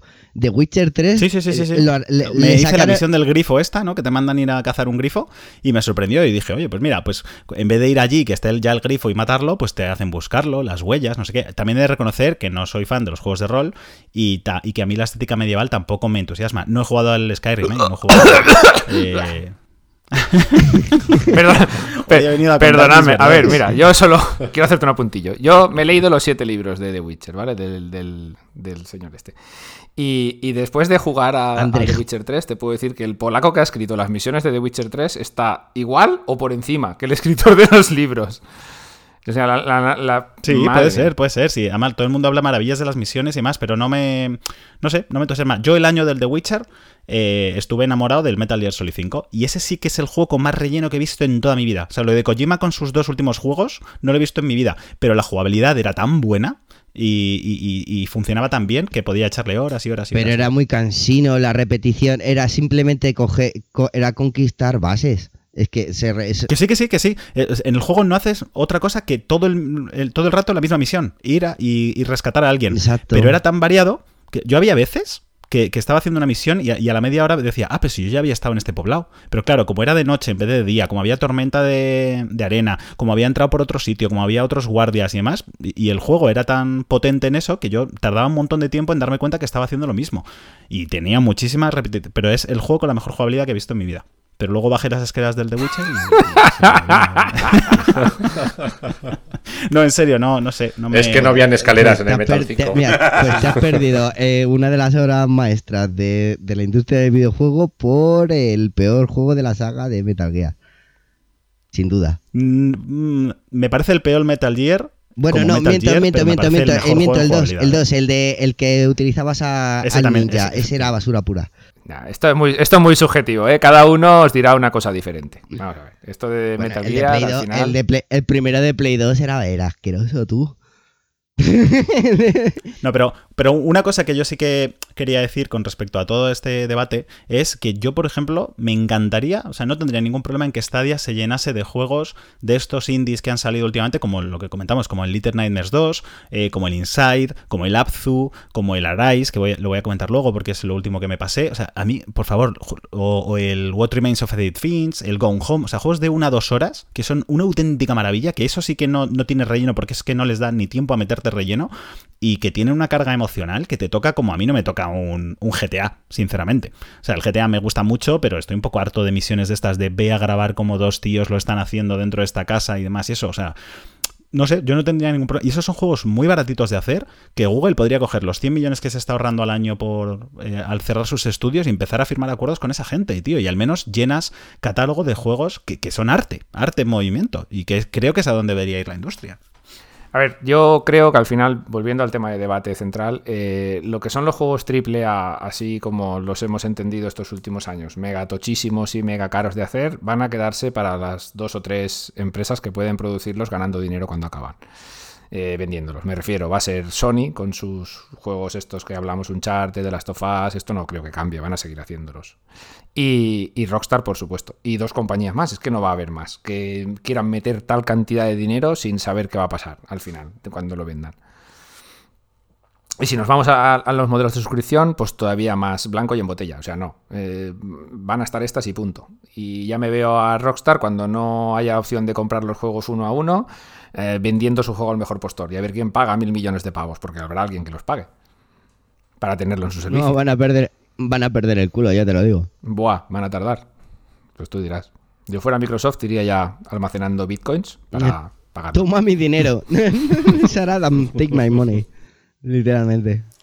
Lo que a nivel usuario no va a ser sostenible es lo que decían por ahí algunos estudios ya, de que nosotros ya estamos preparados para pagar 80 pavos por, por juego, que el usuario ya está preparado para, para soltar esa cantidad. Esto lo ha dicho Take Two, Mm, creo. No lo comparto. Pues yo no lo veo mal, sinceramente. O sea, a ver, no es que no lo vea mal, lógicamente. A mí me gusta pagar menos y, y acostumbrados a suscripciones, la gente cada día lo mira más. Pero a ver, yo siempre defiendo que los videojuegos nunca me han parecido especialmente caros porque es de los pocos productos que no han subido en 20 años, ¿eh? Correcto. Que, es que los juegos que jugamos ahora cuest- son más baratos que los que jugamos en la Super NES. Que había juegos ahí por 15.000 pesetas de la época. Que, que si, que si lo calculas con la inflación, tienes juegos que ahora costarían 90 pavos. Más, Entonces, más. ¿Qué pasa? Que antes teníamos dos juegos al año, ¿no? Porque era lo que nos podíamos permitir y les- le echabas la hora y, y demás. Entonces, ahora no, ahora queremos jugar a 30 juegos al año, entonces a 80 euros es difícil. Pero no lo sé, no, o sea, yo entiendo que el precio de los juegos tiene que subir, primero porque no ha subido y segundo porque es mucho más caro eh, que hacerlos de antes, pero al final se, va a ser el consumidor el que decida cuál es el precio que hay que poner en un videojuego, ¿eh? no, no, no va a ser las empresas. Pero les entiendo que digan eso, ¿eh? no, no digo que me alegre, pero lo, entiendo. O sea, es que si los costes se están multiplicando con cada generación y ellos siguen vendiendo su producto al mismo precio, pues yo lo veo lógico que quieran venderlo más caro. ¿Que no va a entrar? Pues posiblemente habrán juegos que sí y habrá muchos que no. Porque Sony mismo ha subido el precio de sus juegos en la PlayStation 5 y ya se han... Hay, el- por ejemplo, el... ¿Cómo se llama este que sacaron? El Rocket, no, el... Este de los coches, Destruction All Stars, que directamente ni lo sacaron. Dijeron, no, no, no, esto va en el Plus, porque si lo sacamos 80 euros, madre mía, se nos cae la paraeta. Nada más sacarlo. También hay que tener en cuenta que, que, claro, antes comprabas un juego y tenías el juego prácticamente entero.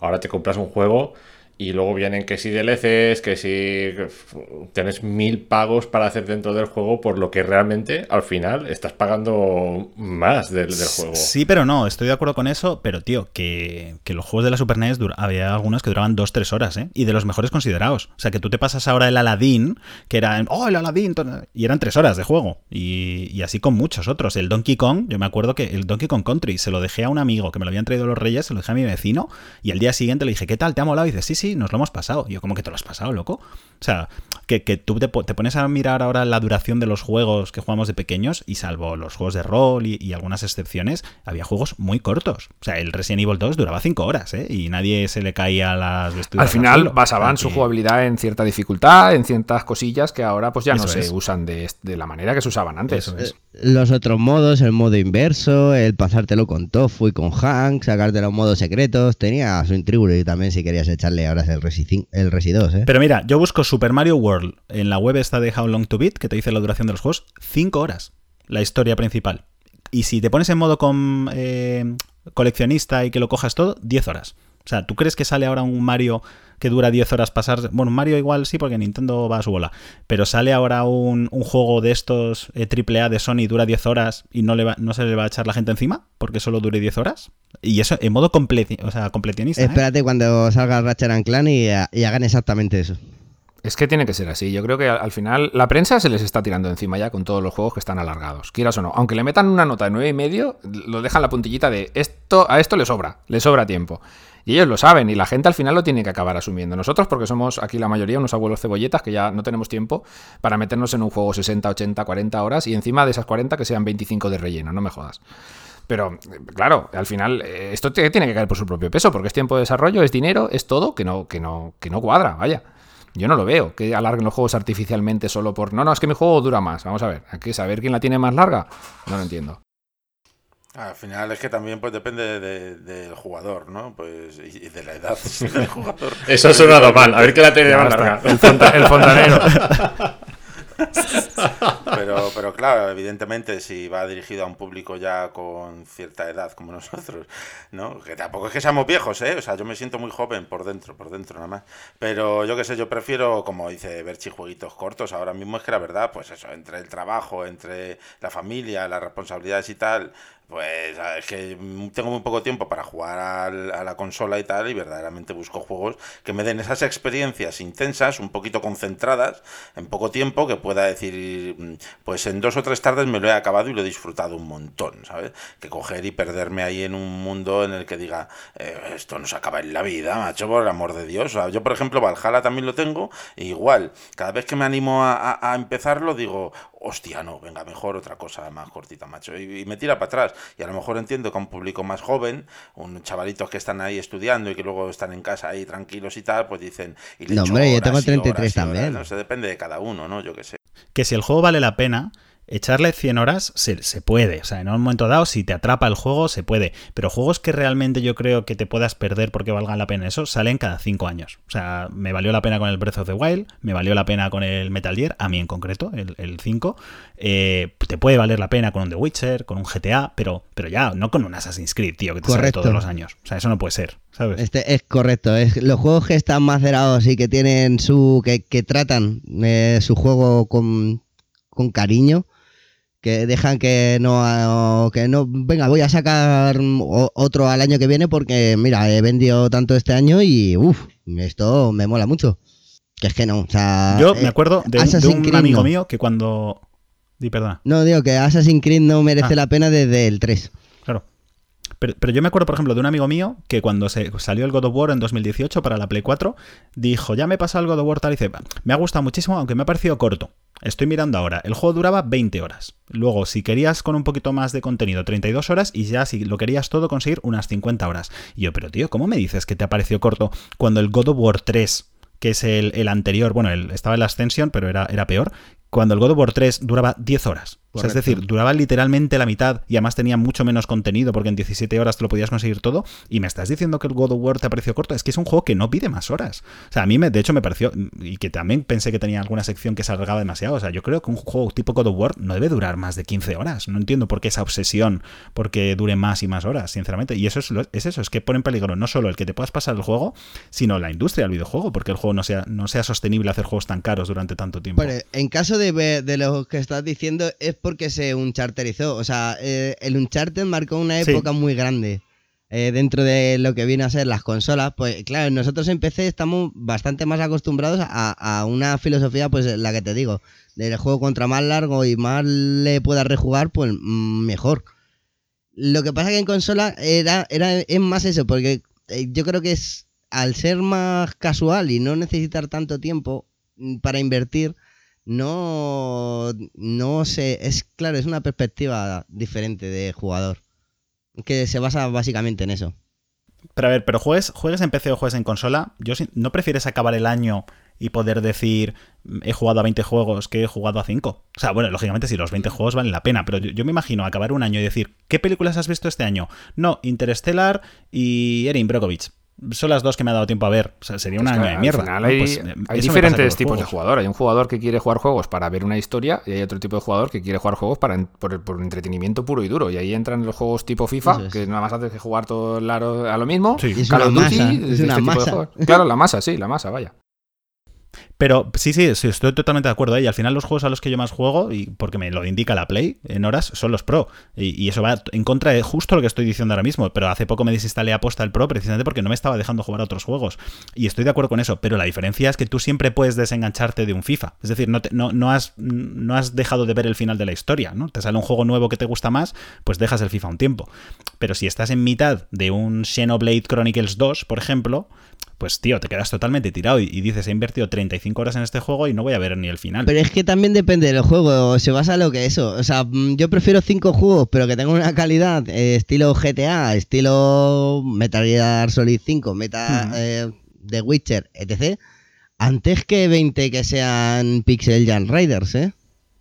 Es, en eso totalmente de acuerdo, por supuesto, claro. Sí, sí, sí. Y estamos hablando que Pixel Jam Riders fue GOTY en 2016. O sea, ojo, ¿eh? Que- ¿Cuál? El. Raider- el Raider? Eh, bueno, el, ¿Te Ra- el Raider no, perdón. El Pixel Jam, el Ah, vale, vale. shooter, perdón. El, el de 2016. El que tenemos en Stadia es una versión exclusiva, pero que pues es un Pixel Jam. Bueno, si queréis, vamos a ir cerrando ya el debatillo, que ha dado para bastante, la verdad. Se nos ha alargado en el tiempo. Eh, Como los igual, juegos, Es que es que, que y, y esto sin cobrar, ¿eh? Imagínate ya si cobramos, macho. Te hacemos un podcast de Ya te 17 digo. horas.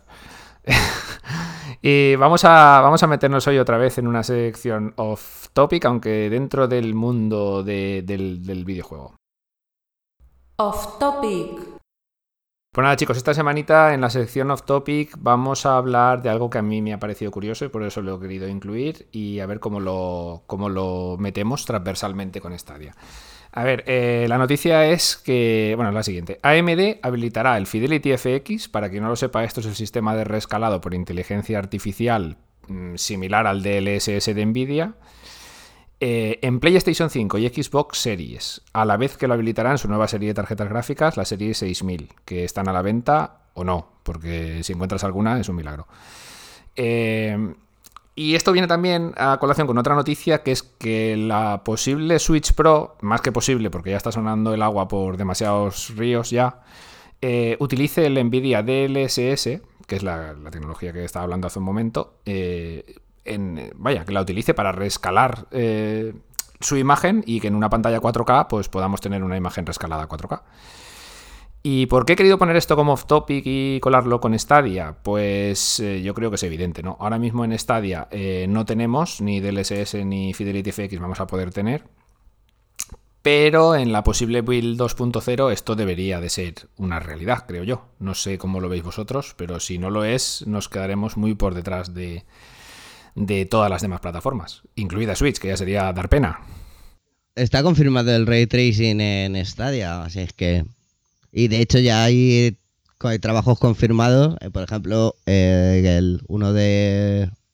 ¿Cómo se llamaba el chico este? Eh, el de Chorus, Sí, creo que es el único. el ¿no? futuro videojuego. es el único que ha hablado abiertamente de ello, sin ningún tapujo. Bueno, se le coló la. Pero de que o, o se le escapó. Se le escapó, que, se le escapó, sí, ellos correcto. tienen su versión con ray tracing para Stadia. O sea que directamente estaríamos hablando de que sí constamos a día de hoy con esa tecnología. También hay que decir que esto hay que aplicarlo a, a Vulkan. No es lo mismo en los entornos que están desarrollados en otro sistema. Claro. Sí, pero creo que Vulkan había también eh, abierto sus librerías para ray tracing con todo el tema de AMD, del ray tracing de AMD. Claro, claro, claro. Por eso nosotros en Stadia podremos disponer de ello. Pero claro, a ver, necesitamos que nos digan más. Sí, pero bueno, faltará. Yo supongo que sería la lógica que si la primera versión de Stadia, o sea, la que estamos jugando ahora todos, eh, corre sobre AMD porque está corriendo con el, con el Vulkan. Eh, la segunda corra también con AMD. ¿Correcto? No, eso, que yo sobre todo, lo que has comentado de la alternativa de- del SS de, de AMD, yo lo veo súper necesaria para, precisamente para algo como Stadia, eh, sobre todo por el nivel de cantidad de datos que tengas que mandar, ¿no? A través de, de la fibra. Entiendo que no sé si eso afecta a... Ah, bueno, no, porque entiendo... No, no, no, no, no, eso no, no afecta nada. De hecho, GeForce Now está utilizando ya DLSS en algunos juegos. Vale, lo digo porque el problema es eso, que cuando Stadia realmente empieza a llegar a, co- a contar con mucha cantidad de públicos donde los servidores se tienen que empezar a, mantener el tipo.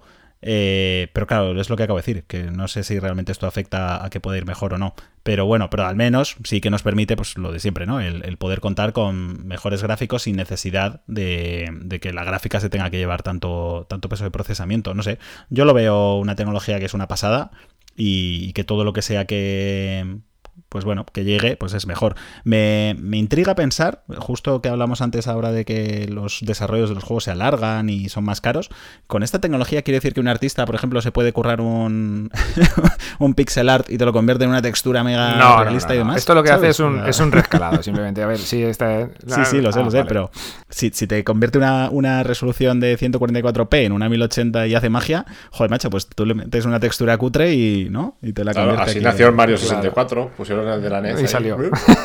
Más o menos, no. No Para quien no lo sepa, que no lo he explicado al principio, o si lo he explicado, lo he explicado poco y mal. Estas tecnologías lo que hacen es, eh, digamos, coger una, una, una resolución de renderización base muy baja y escalarla a la resolución a la que estamos jugando. Ya sea, imaginemos que estamos jugando a 4K, pues cogeríamos como resolución base, más o menos se suele coger la 1080 para que salga una cosa decente. Se pueden coger todavía más bajas, pero entonces la calidad no es la que esperaríamos de un 4K. Y si cogemos la de 1080, podríamos llegar a, estar trabajando, o sea, la gráfica estar trabajando por debajo de los 540p. O sea, estamos hablando que la gráfica está trabajando resoluciones bajísimas, pero tú tienes una imagen de la calidad pues normal, 1080, 4K, la que, la que quieras en ese momento. Entonces, con potencias de procesado relativamente bajas y con esta tecnología podríamos jugar a juegos en 4K 60 FPS sin mucho problema. Claro, eh, las nuevas consolas, PlayStation 5, Xbox Series, eh, se está demostrando ya que para correr a 4K nativos los juegos más modernos ya les cuesta. A 4K nativos 60 FPS me refiero. Eh, 30 FPS creo que van, van más o menos bien. Pero a 60 les cuesta, incluso hay juegos que están capados a 30 porque a 60 no, no van bien.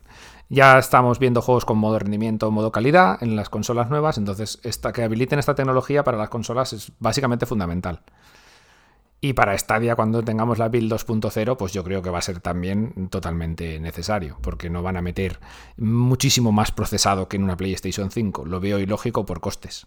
Claro, aquí al final también habría que ver eh, las builds de Stadia cada cuánto tiempo salen, eh, porque no es lo mismo un hardware cerrado como, como una Xbox o una PlayStation 5, por ejemplo, que sabes que tiene que tener una vida útil de X años y tienes que aguantar el tipo con eso.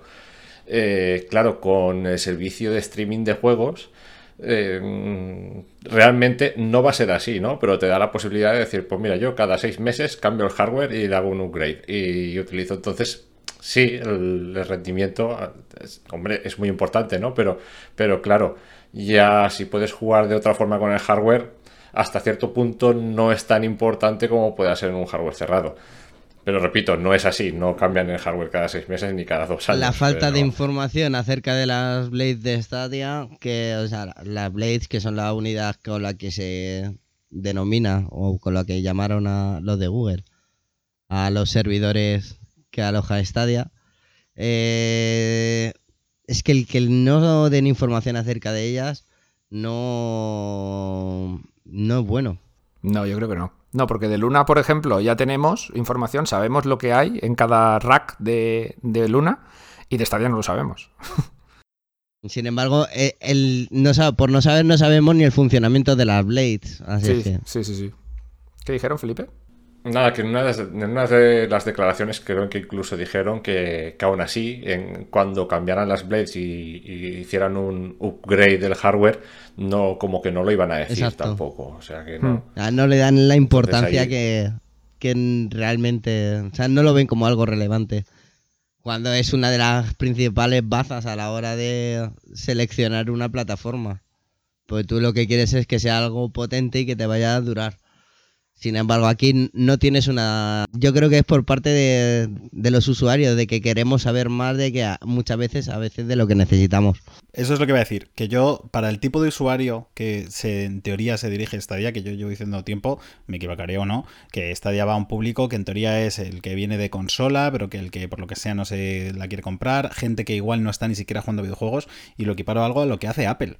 O sea, Apple nunca te da los datos eh, de las especificaciones exactamente del iPhone y demás. O sea, ni siquiera la RAM. Hasta que la gente no abre el móvil y no ve cuánta RAM hay, la gente ni se entera. Pero la filosofía es, no te preocupes. O sea, no te preocupes por esto. Esto va a ir bien, punto. Y, va a ir lo suficientemente bien como para que tú no te preocupes. Yo siempre he dicho que Stadia no está orientado para un, público gamer de PC eh, que le encanta saber sobre DLSS y sobre el 4K nativo y sobre una latencia de no sé. O sea, la gente que en teoría quiere porque eso es un público muy nicho. O sea, la gente que realmente podría sostener algo como Stadia es gente que, que, vamos, tú le hablas de resoluciones 4K y, no te sabe decir ni, ni, cuánto es, ¿sabes? O sea, debería ser gente que es, mira, no lo sé, yo conecto el mando, enchufo y esto se ve de lujo. Es lo, es lo que debe, les, les, importa. Es mi opinión, ¿eh?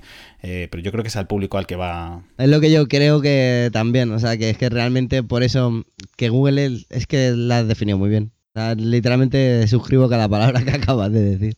O sea, es que es, es, tan fácil como eso. Es, yo, yo, no escojo Stadia porque es más potente o menos potente que una Xbox. Y, a, y, al final eso te lo pueden resumir con los teraflops tan famosos de hoy en día que, que ni siquiera es que sirvan 100% para comparar unas cosas con otras, porque son un poco como peras o manzanas. Pero a ti si te ponen que una es 10 teraflops y la otra es 14, pues bueno, pues ahí esa gente ya sí que tiene más o menos un baremo. Pero la gente yo creo que no se va a ir a Stadia porque sea más potente que una Xbox. Se va a ir a Stadia porque no se tiene que comprar una consola, porque es instantáneo, porque lo juegan en el móvil, en la tele, en no sé qué. ¿sabe? No sé, creo que esa es la baza de venta de Stadia, no, no qué tipo de gráfica. Los que sí que saben lo que hay dentro de cada rack son los desarrolladores, que son los que lo tienen que saber.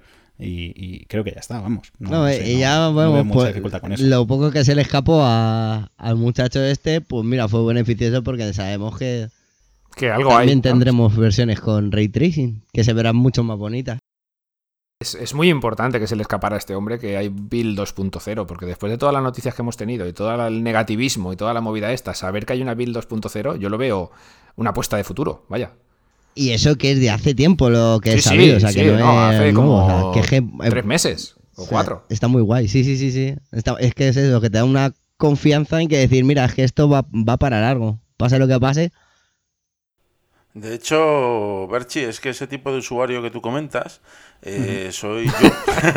porque no, habréis, habréis, notado que está un poco callado en este off topic, porque la verdad es que estoy más aprendiendo que otra cosa. Y es que yo no tengo, personalmente, os lo digo sinceramente, como usuario, de, como jugador, no tengo mucha idea de estas cosas, ¿sabes? O sea, eh, de rack, de DLS, Vulcans, paranoias, a mí es como si estuvierais hablando en otro idioma. Hombre, a ver, algunas cosas, DLS y ese, todo, hasta ahí llego, ¿sabes?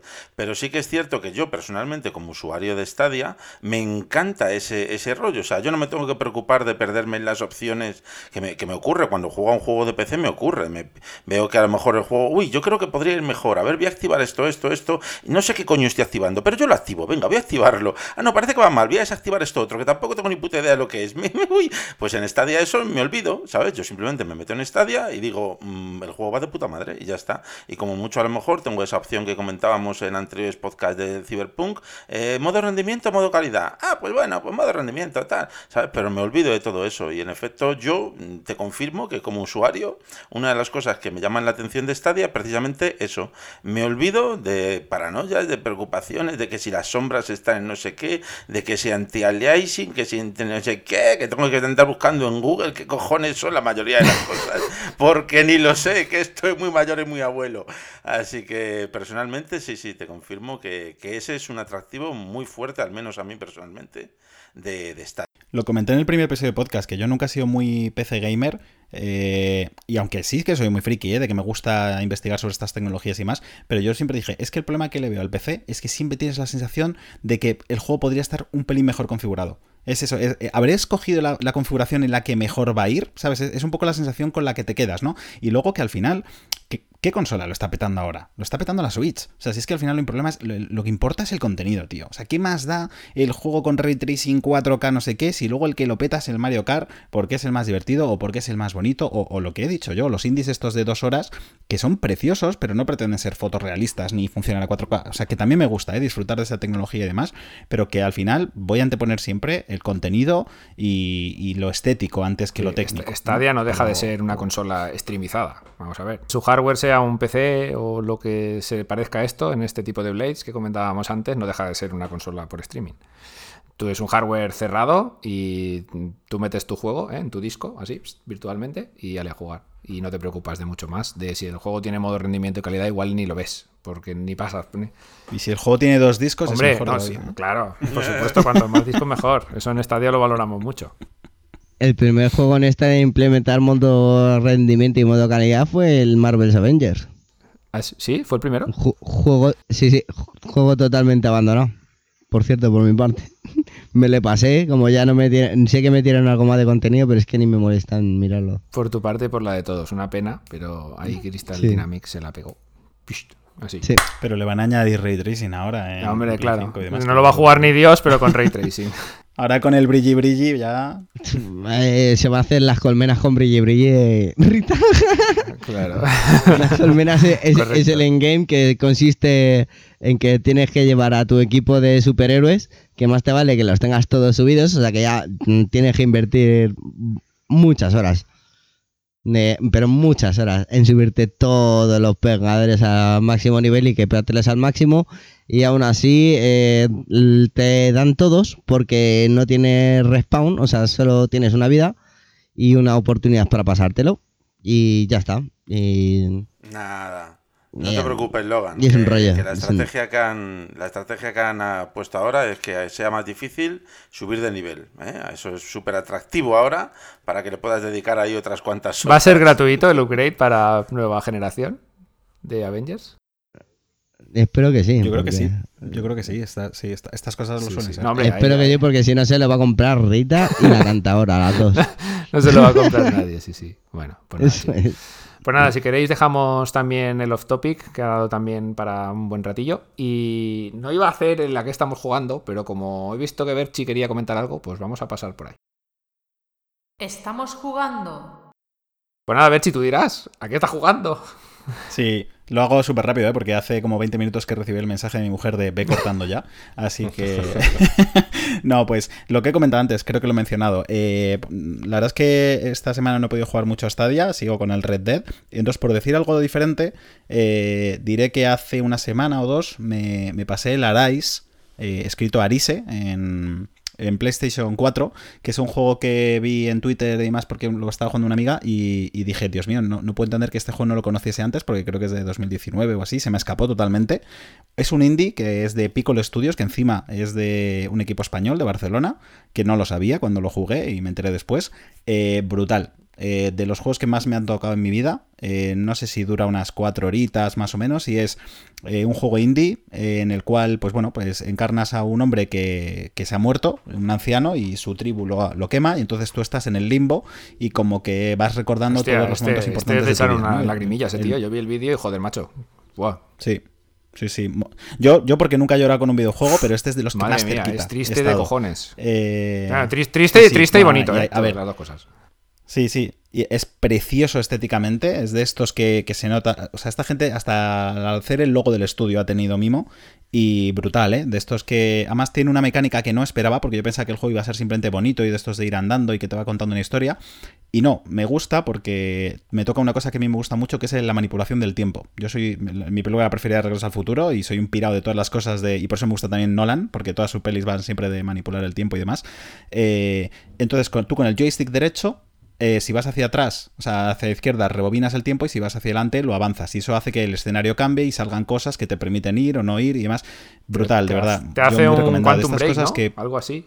Yo, por lo que viene el vídeo... eh, algo en ese estilo, o sea, algo en ese estilo. Entonces, precioso, ya te digo, es una fase que es pues el, el amor, otra fase que es eh, la descendencia, otra fase que es la vejez y cosas así. Y me parece que no hay un medio en el mundo en el que se pueda contar esta historia de mejor forma. Ni una peli, ni una novela, o sea, chapó. O sea, brutal la, la experiencia. Si te gusta ese, ese estilo de juego, ¿eh? No sé qué Eso acaba es, de es- parecer, es que el Valheim, Valheim, sí, ¿no? tiene pinta Ah, que vale, es el. Valheim. Eso es. Vale, vale.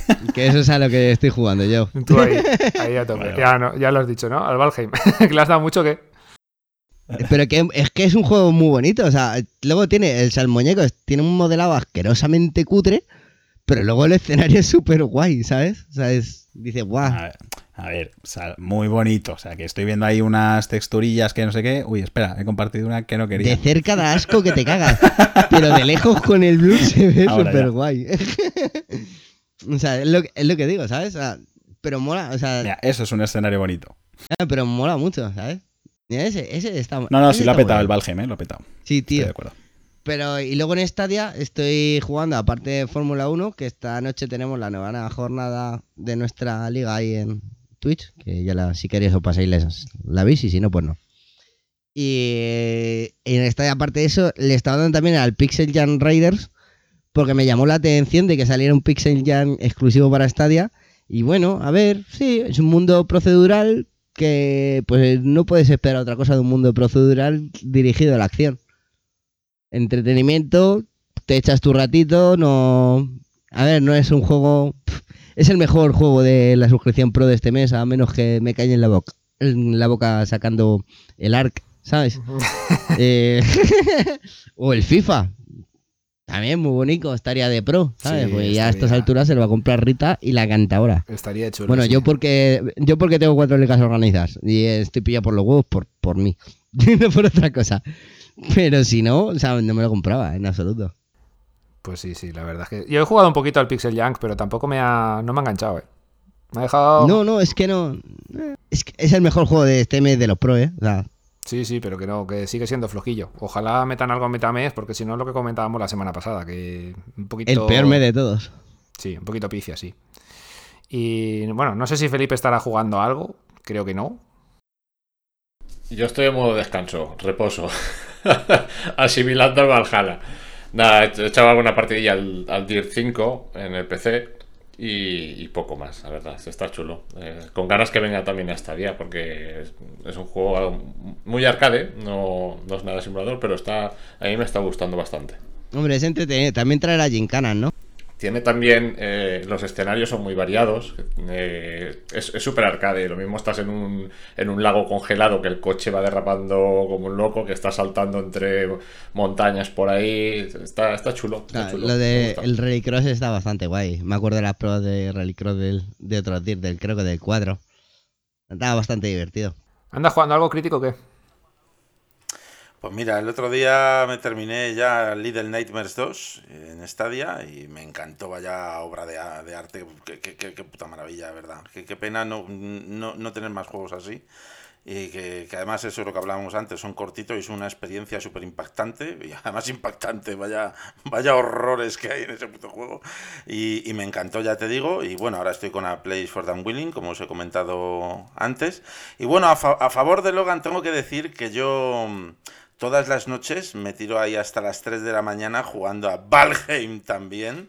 ¿eh? Le estoy dando una caña. Mira que a mí no me gustan los juegos de, de este rollo, ¿eh? de crafteo y supervivencia me aburren un montón. Pero es que me, me, me- me he enganchado. he Tiene enganchado. algo, es que tiene algo el jodido, ¿eh? Tiene algo, tío. A destacar, por cierto, que este juego está creado, si no me equivoco, por cinco tíos, ¿eh? Por cinco personas. Y, y ya lleva vendidas 5 millones de copias ¿eh? en un mes. O sea, una puta barbaridad. El juego tiene así, las texturas y tal son un poco así como pixeladas y eso. Pero luego, en, en efecto, es que crea unos efectos muy bonitos a nivel de escenario, súper chulos. Y, y es muy divertido de jugar. Yo lo estoy disfrutando un montón aquí. Valgen, cuando quieras echamos una Logan. Joder, pues, eh, ah, que esto se puede jugar multijugador. Claro, yo lo ¿Qué juego, dices? se- juego en suscriptores y todo. Me acabas de dar toda la vida, tú. Claro. ¿Qué estabas tú solo? Ahí en tu, en tu, en Claro, tu pazo tío, ahí. estoy aquí, estoy aquí, claro, pues...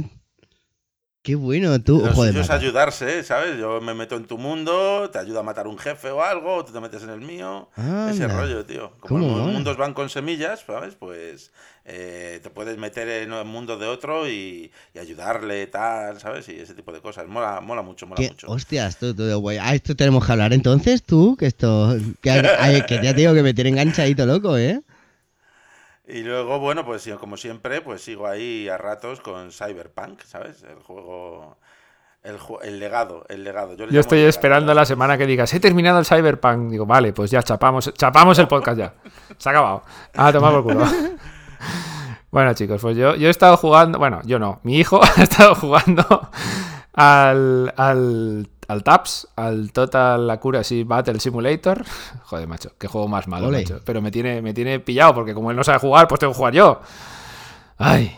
Y al, al Wreckfest, que se lo he puesto también en la Xbox, y vaya tela. Menudas hostias se pega el, el chaval. Pero bueno, aquí al menos va va de eso, va de pegarse hostias. Tira, que le meto el. el... Sí, sí, sí, le, le he metido al Forza y no, como que no. Es muy divertido, ¿eh? Muy divertido. Hombre, pero al principio le vamos metiendo así, pues eso, eh, Grefes, que es el rollo de Destruction Derby. claro, claro. Y claro. luego ya va que ya, ya poco a poco va, va queriendo él más simulación. Y luego ya verás cuando te diga, ay, papa, papa el volante. Papa, papa el volante. Y tú dirás, claro, hijo, venga, vamos a por un Fanatec. Hombre, hombre, claro. Y mi, y mi mujer dirá, va, tira, y llega tira. madre, y claro, claro, y llega madre y dijo, eh, venga, vale, entra el volante y sales tú. Mi mujer, claro, mi mujer dirá, oye, he visto una factura de 4.000 euros, de, ¿me puedes explicar esto de qué es? Y no, no sé, pregúntaselo, pregúntaselo a tu hijo. Eso es. Ojalá colara, ¿eh? Jo, Hostia, sí, sí, ojalá. Ojalá un Fanatec. Porque no tengo espacio para poner un volante, si no lo pondría también. Buah, te digo, la hostia. Yo te digo, en el Irragin estoy súper contento. Estoy a punto de subir a, a categoría C. A ver si me hago la Sinlab la semana que viene. Bueno, no creo, porque con el, de la mudanza me está retrasando mucho mi, mi planning. Que tengo el plan de subir a, a nivel a carneta antes de que acabe. Antes de que llegue mi cumpleaños, que es el 1 de junio. Ah, pues ya te puedes poner. Juego, ya te digo tú. Hay que farmear mucho, 6 rating. Pues sí, sí, sí. Bueno, chicos, si queréis, vamos ya cerrando de- del todo ya el podcast y nos vamos despidiendo. Que aquí tenemos. A ver, chico, lo voy a despedir el primero porque su mujer le va a cortar algo. Ya nos explicará el qué. Fontanero. He puesto- mi mujer ha amenazado con cortarme el mando del cable de Stadia si sigo grabando y no hago vida familiar. Así que nada, como siempre un, un placer, de verdad, y sobre todo para tratar temas de debate que casi me, me hacen más ilusión que cuando, yo que sé, que cuando se ha lanzado un juego nuevo y comentamos lo que comenta todo el mundo, pues buscar este tipo de temas que, pues bueno, pues de hacia dónde va la industria y cómo nos puede afectar, me, me gusta un montón. Así que si nada cambia, debería ser en unas dos semanas en las que nos volvemos a Pues escuchar. muy bien, Berchi. Bueno, como comentas, eh, para que lo sepa la gente, que no lo hemos dicho nunca, grabamos domingo. Así que os agradezco a todos muchísimo vuestra asistencia porque sé que es un poco sacrificado grabar en, en- en estos días. Así que muchas gracias a todos. Y nada, crítico, ¿qué? ¿Qué se espera esta semanita? Ah, campeones. pues bueno, de momento mm, os lo voy a mantener en incógnita, pero yo creo que se vienen un par de vídeos. Un par de vídeos sí que se vienen y quizá alguna No sección. nos trolees, ¿eh? No nos trolees, que te veo venir. Nada, ya veré, ya veré, va a, ser, va a estar bien, va a estar Muy bien, bien. muy bien. Pues esperamos ahí tus vídeos. Y nada, bueno, Logan, eh, nos vemos ya desde tu nuevo emplazamiento, supongo. Sí, ya me veréis desde el nuevo setup. Esta noche, ahí, pues ya. Bueno, pues esta noche que ya será para otros. Ya habrá pasado la carrera. que tenemos ahí eh, la liguilla que está muy apretada, está muy interesante.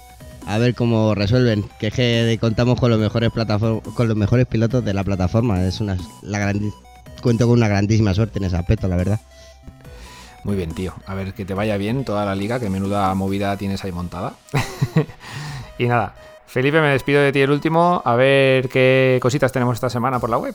Bueno, esta semana tendremos. Vamos a coger fuerza lo que queda de domingo, porque ya el lunes empezaremos ya saco. Bueno, eh, esperemos empezar con nuevos análisis que tenemos por ahí pendientes. Y, y nada, y eso. Pues muy bien, chavales. Pues bueno, nos vemos o nos oímos en siete días. Hasta luego. Stadia Radio, el podcast que hacemos desde stadiahoy.com, tu web de noticias, análisis y todo lo relacionado con Stadia, la plataforma de streaming de juegos de Google.